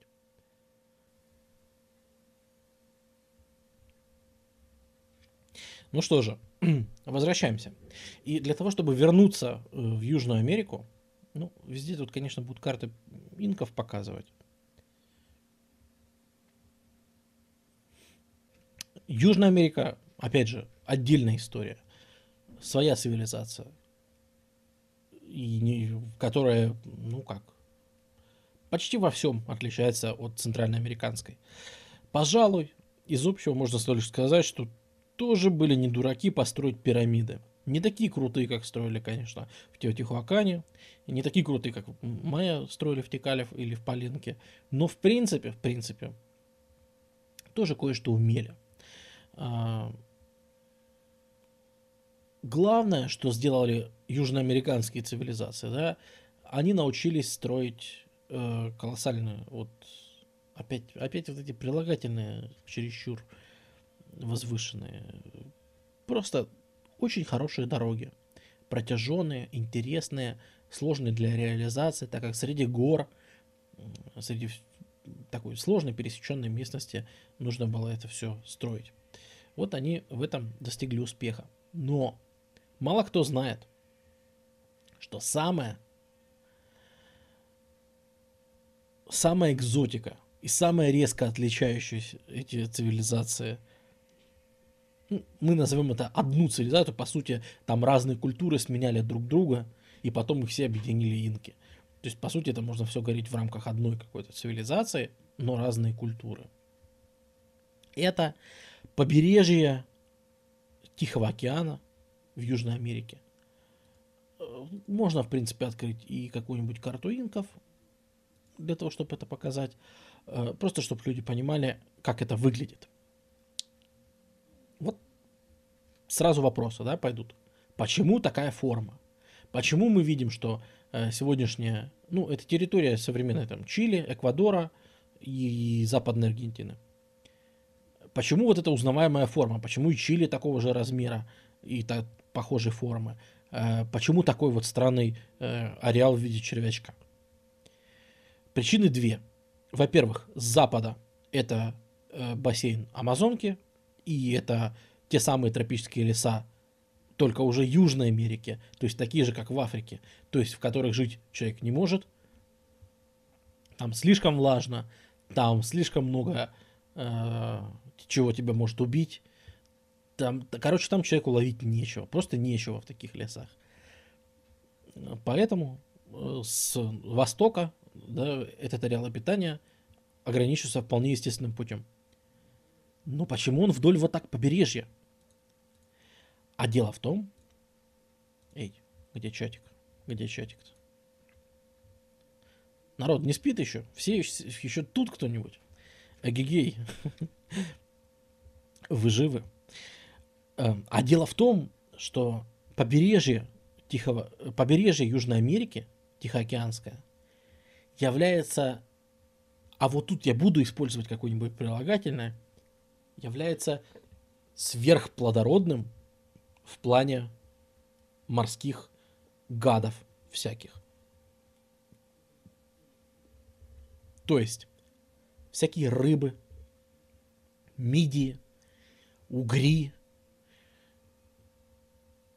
русалки, Нептун этот долбанный. Короче, вся вот эта вот морская наволочь, ее там полно, ее там в каких-то невообразимых количествах. Ее там так много, что, наверное, впервые, и, наверное, это единственный случай э, из больших э, мир, вот, цивилизаций развитых, когда основой цивилизации, и она выросла вокруг именно водных ресурсов. Причем мы даже увидим, э, это будет до такой степени вокруг водных ресурсов все устроено, и вокруг вот собирательства, да, и жизни на водных ресурсах, э, что даже первое окультуренное растение будет хлопок. А вы знаете для чего? Естественно, для того, чтобы делать сети – чтобы, опять же, лучше ловить всех этих рыбок, мидий и всех остальных. А, в принципе, э, когда люди, там, которые пытаются как-то стать, жить более-менее а, оседлый образ жизни вести вокруг водяных ресурсов, это встречалось часто. Там мы видим, что и первые люди, которые приходят э, в Японию, мигрируют, несмотря на то, что они являются охотниками-собирателями, э, в принципе, вот таких вот живных э, мест морских на планете, ну, какое-то количество есть, да. И мы часто видим, на самом деле, ситуацию, когда охотники-собиратели ну, если не совсем начинают жить постоянно на каком-нибудь плодородном берегу, да, то, ну, хотя бы на какое-то время вот так тормозят, останавливаются и переходят вот, что мы тут живем, нам, зачем нам путешествовать, если вот тут утром встал, наловил рыбы, ты доволен, ты рад и так далее. А, мы сейчас говорим, то есть тут вот подпись Inca Empire, которая сейчас будет людей э, вводить в заблуждение. Э, Inca Empire, как вы видите, это 15 век нашей эры. Первые поселения людей, которые сюда приходят, мы теперь возвращаемся далеко-далеко-далеко. То есть, э, когда люди приходят в восьмом тысячелетии до нашей эры, они сразу понимают, что тут можно поживиться. То есть более-менее постоянные какие-то стоянки людей, которые реально заценили всю прелесть рыбы и решили тут остаться, это уже восьмое тысячелетие до нашей эры. Ну, собирали, кстати, интересное дело, что они собирали. Они собирали моллюск, они ловили моллюсков, рыб, и то, что не все знают, морских котиков и морских львов. Это входило в постоянную такую диету на постоянной основе. В шестом тысячелетии до нашей эры, тысячелетие до нашей эры, мы уже видим, что, понимаете, эти люди приходят, они тут вылавливают, да вылавливают всех этих львов до котиков, до мидий, до рыб. Вылавливают и вылавливают, они не заканчиваются. Потому что ну, это, это оконечность огромного Тихого океана. Вот тут такое вот место – это самый север, да, откуда потом будет расширяться империя инков, от которого потом эти культуры пойдут дальше. Еще вот этого на юге всего вот этого нету. Это все еще. Там еще охотники-собиратели, которые не шарят. Да и тут еще, по сути, охотники-собиратели. Они собирают рыбу. Только не охотники, а просто собиратели. Они собирают рыбу. Но ее так много, и они живут тут так долго, что уже в шестом тысячелетии до нашей эры мы видим здесь следы построек, складов, Э, домов даже некоторых. То есть люди обживаются и начинают строить. Э, Еще лучше все пошло, когда их диета разнообразилась бабами, которые им там или подсказали, либо завезли. Э, и вот как раз вот первая культура, которая совмещает выращивание. Опять, как мы и говорили, колебасы они эти выращивают для того, чтобы в них там носить рыбу или что-нибудь еще. Первая культура э, в Южном Эквадоре, э, Вальдивия, которая называется, это первая, которая еще и кукурузу начнет точить. И объединит кукурузу, вот эти все морепродукты и, э, в общем, все на свете. Да? При этом роль кукурузы будет небольшой. Все равно основной рацион будет морским. Просто, как это сказать, разнообразие диеты тут очень важно. Э, вообще уникальная такая ситуация, да, вот когда есть сельское хозяйство, ну, в нем нет каких-нибудь, вот даже, даже кукуруза занимает очень незначительное положение. Очень много выращивали перец, помимо прочего. И очень много выращивали таких, э, то, что называется полудомашние, эм, как это сказать, полукульт. В общем, semi-domesticates, то, что называется по-английски. То есть э, наполовину домашние культуры, э, когда они не сами выращивают, то есть они не сажают растения, да, а они просто охраняют. То есть если где-то растут, они приходят, собирают, смотрят, чтобы там не вытоптали, смотрят, чтобы не засохло, может поливают, еще что-нибудь, но сами не сажают там, там где хотят. Э, потому что, потому что, опять же, их море кормит очень сильно. Вот э, первое, что реально начинают сами выращивать, сажать и выращивать, это как раз хлопок. Потому что из него можно делать сети, из него там можно делать, э, в общем, вся, всякую ерунду полезную для моря. Веревки, сети и так далее. Э, и совсем быстро у них пошло дело, когда в, во втором тысячелетии до нашей эры, знаете, что они научились выращивать? Картошку. Ту самую картошку, да-да. Родина картошки это как раз территория современного Перу. Родина картошки это как раз культура, э, ну в том числе и Вальдивия, и те, которые будут после нее, и вообще-то империя инков, да, это родина картошки. Э, Причем для инков это было такое региональное растение, не очень э, Опять же, это была всего лишь часть рациона. Они не придавали ей какое-нибудь очень большое значение. Это потом, когда испанцы у них там подсмотрели эту картошку, эм, картошка пропутешествовала на север, вот, и там только к 17 к 18 веку, да, ее там уже в Европе стали выращивать. Э, впоследствии, как мы знаем, целые нации стали ассоциироваться вообще исключительно с картошкой, просто забили на хлеб вообще, да. То есть вот ирландцы известны тем, что они только, только пьют пиво и едят картошку, да, больше ничего не делают. Тут про Беларусь можно часто такие шуточки типа почитать, услышать. Кто бы знал, кто бы знал, что это был всего лишь, всего лишь небольшое региональное растение э, в Южном Эквадоре, в Северном Перу. Нет, не было продвинутого мореплавания. В основном потому, что для такого мореплавания не было материалов. Э, я думаю, тут, ну, тут по сути нечего обсуждать, да. Для, как мы знаем, для хорошего мореплавания нужна очень специфическая древесина. Э, таковой у, тем более, тем более, да, отличительной особенностью является, что э, тут же Анды идут. И вот отличительной особенностью этих всех культур, которые тут будут, и друг друга сменять, является как раз вот эта вот огромная разница, что ты спускаешься к уровню моря и ловишь тут все морское, и тут же ты начинаешь подниматься выше по горам, и ты переходишь к совершенно другому типу хозяйствования. Да? У тебя там масса других растений, масса много чего. Тем более, тем более южным американцам по сравнению с Центральной Америкой очень сильно повезло у них были э, из мяса, у них были альпаки и были э, ламы, и ламы, конечно, которые можно было активно пускать на мясо и на шерсть, что тоже очень важно, да? Вы же понимаете, что из шерсти тоже э, по хозяйству очень полезная штука. И по сути, да, все культуры, которые здесь развиваются на этой территории, они так или иначе являются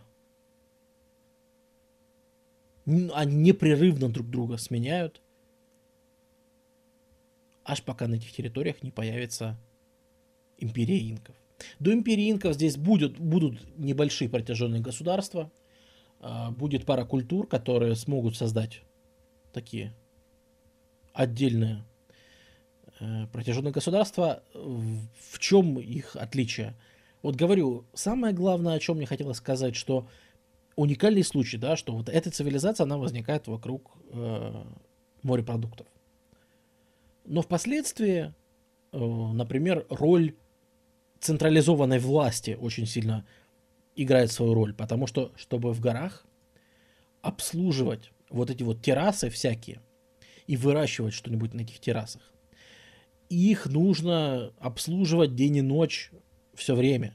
И поэтому характерной чертой для тех же инков является огромная роль правителя.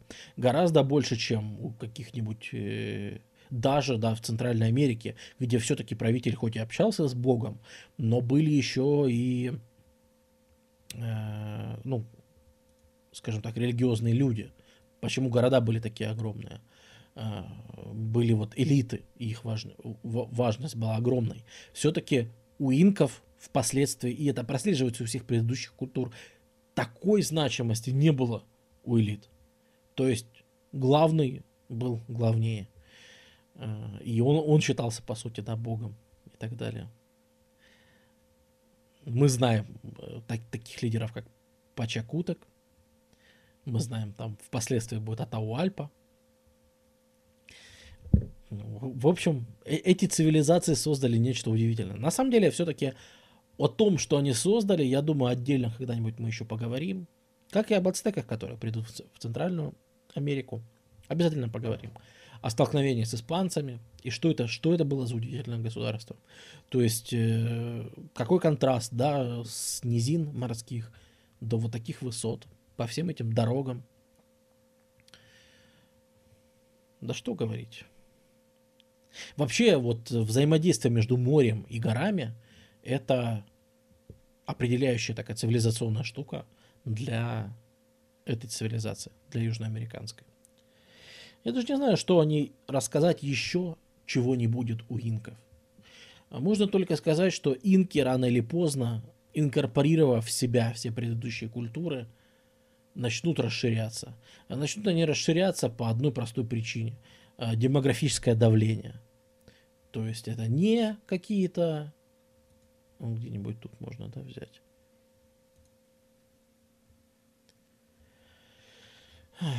Это не воля какого-нибудь инки верховного, который захотел бы заво- пойти на завоевание. Да ни в коем случае.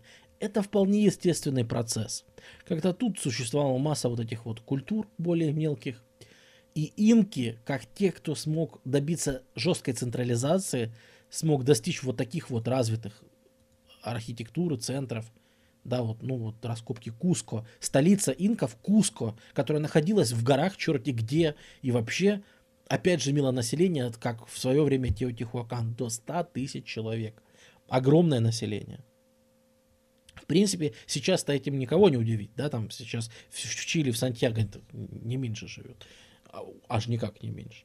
Вот. Но по тем временам это, это, конечно, уникально. То есть я даже не знаю, э, я сейчас без своих эпитетов этих и не смогу как-то описать, потому что, э, ну как это еще описать? Высоко в горах, вот в такой сложной ситуации, вот такие произведения искусства просто, как это архитектура.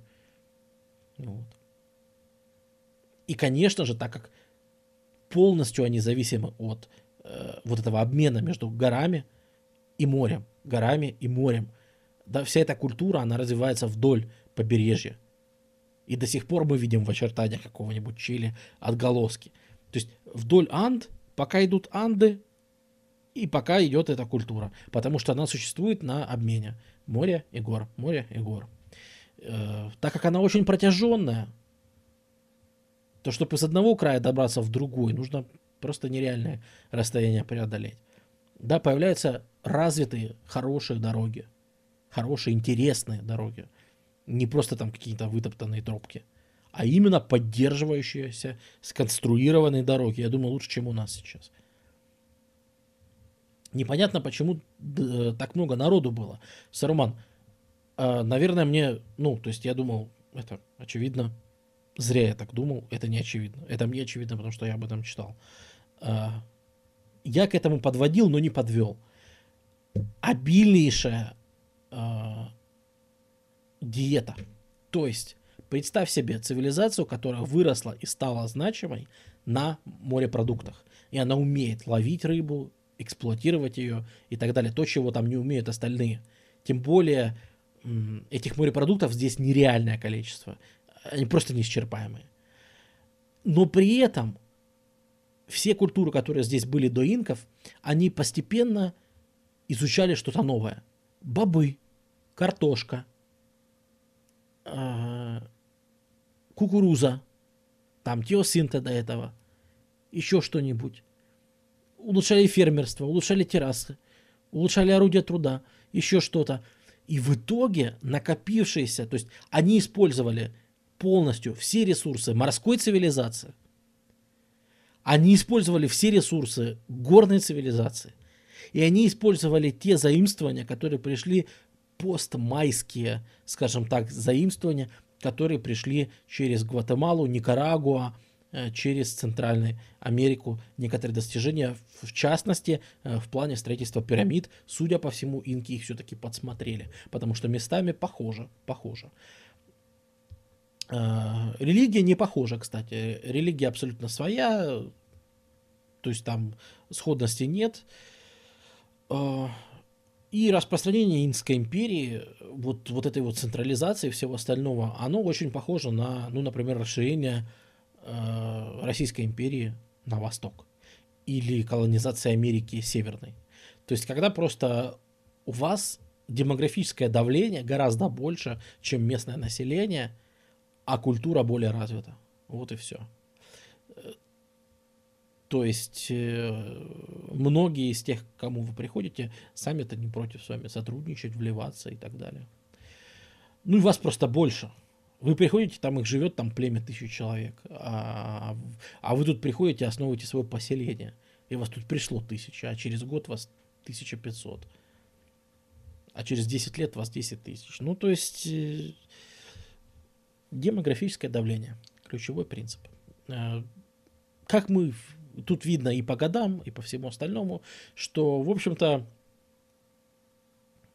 на, в полете сбили испанцы империю инков, потому что все еще все было в развитии. Достаточно молодая империя, ну что такое, да, там 200-300 лет для исторического времени. Достаточно молодая, много еще развивалось, письменность развивалась, хотя у них хорошая, интересная письменность была, вязь, как многие знают религиозные системы развивались, архитектура развивалась, никаких признаков упадка, ничего еще подобного не было. А когда приплывает да, Писара, приходит и просто просто разваливать, да, по тактике Кортеса. Ну, я думаю, когда-нибудь мы, может быть, это разберем. Не знаю, пока не будем. Может, когда-нибудь до этого дойдем, почему бы и нет. Я думаю, все когда-нибудь увлекались этими завоеваниями и испанскими конкистадорами, почему бы и нет. Почему мне, может быть, не очень хочется рассказывать про испанское влияние, ну, про испанское завоевание, да, эти-то как раз темы в школе еще активно рассказывают. Ну, то есть это всегда на слуху. Завоевание Кортеса, Писара, это все, в общем-то, история известная. Ну, я же говорю, достаточно просто упомянуть, что о том, что речи ни о каком упадке еще не шло, э, что там, когда Писара захватил Атауальпу, верховного инку, в плен, да, и посадил его в комнату, а то Альпа сказал, что за мое освобождение э, я вот эту комнату заполню доверху золотом. Э, Писара немножко подофигел, и увидев его замешательство, а то Альпа заметил, что, а, ну мало, да, ну тогда еще соседнюю комнату заполню серебром доверху. На что Писара быстро сориентировался, сказал, так та комната меньше. Он говорит, ну хорошо, две таких комнаты еще серебром заполню. Вот. И в итоге, да, там вся империя инков потянулась со всей, э, со всей империи отовсюду. Потянулись, потянулись эти сокровища. И действительно там трехметровая комната или сколько там. Они все были до отказа забиты золотом, серебром. После чего Атавальпу повесили. Такие дела. Ну, как, его предлагали сжечь, а он очень не хотел, чтобы его сожгли, потому что там по их религии надо было, чтобы тело осталось. Ну что, обряд надо было провести. Вот. Но ему предложили, что ты принимай христианство, и тогда мы тебя не сожжем, а повесим. И его крестили. В крещении имя Хуан был у Атуальпы, и его повесили. Вот. После этого империя инков как-то недолго просуществовала. И вообще как-то у них не сложилось. Вот не сложилось. Вот у индейцев вообще не сложилось как-то с европейцами особо не сложилось. Вот это все, что я могу сказать, не влазя в дебри. То же самое мы увидим у ацтеков. Да? Когда ацтеки придут в Центральную Америку в XIV веке, а, мы увидим, что ну, Теночтина, Теночтина основан где-то в 1325 и, как мы видим, потом пойдут завоевания ацтеков. И ацтеки проникнут во многие места, где были майя и альмеки. Ацтеки много у них возьмут на заметку. В частности, те самые жертвоприношения. Э, ну, ацтеки, правда, будут веселиться совсем. То есть ацтеки это превратят, конечно, в театр э, и в показуху во многом. То есть там будет не только вот эта вот красота типа вскрывания э, грудной клетки, вытаскивания сердца, пока оно еще бьется, чтобы там скормить ее кецалькаатлю, или там отрубание голов и скатывание их по специальным желобкам из пирамид.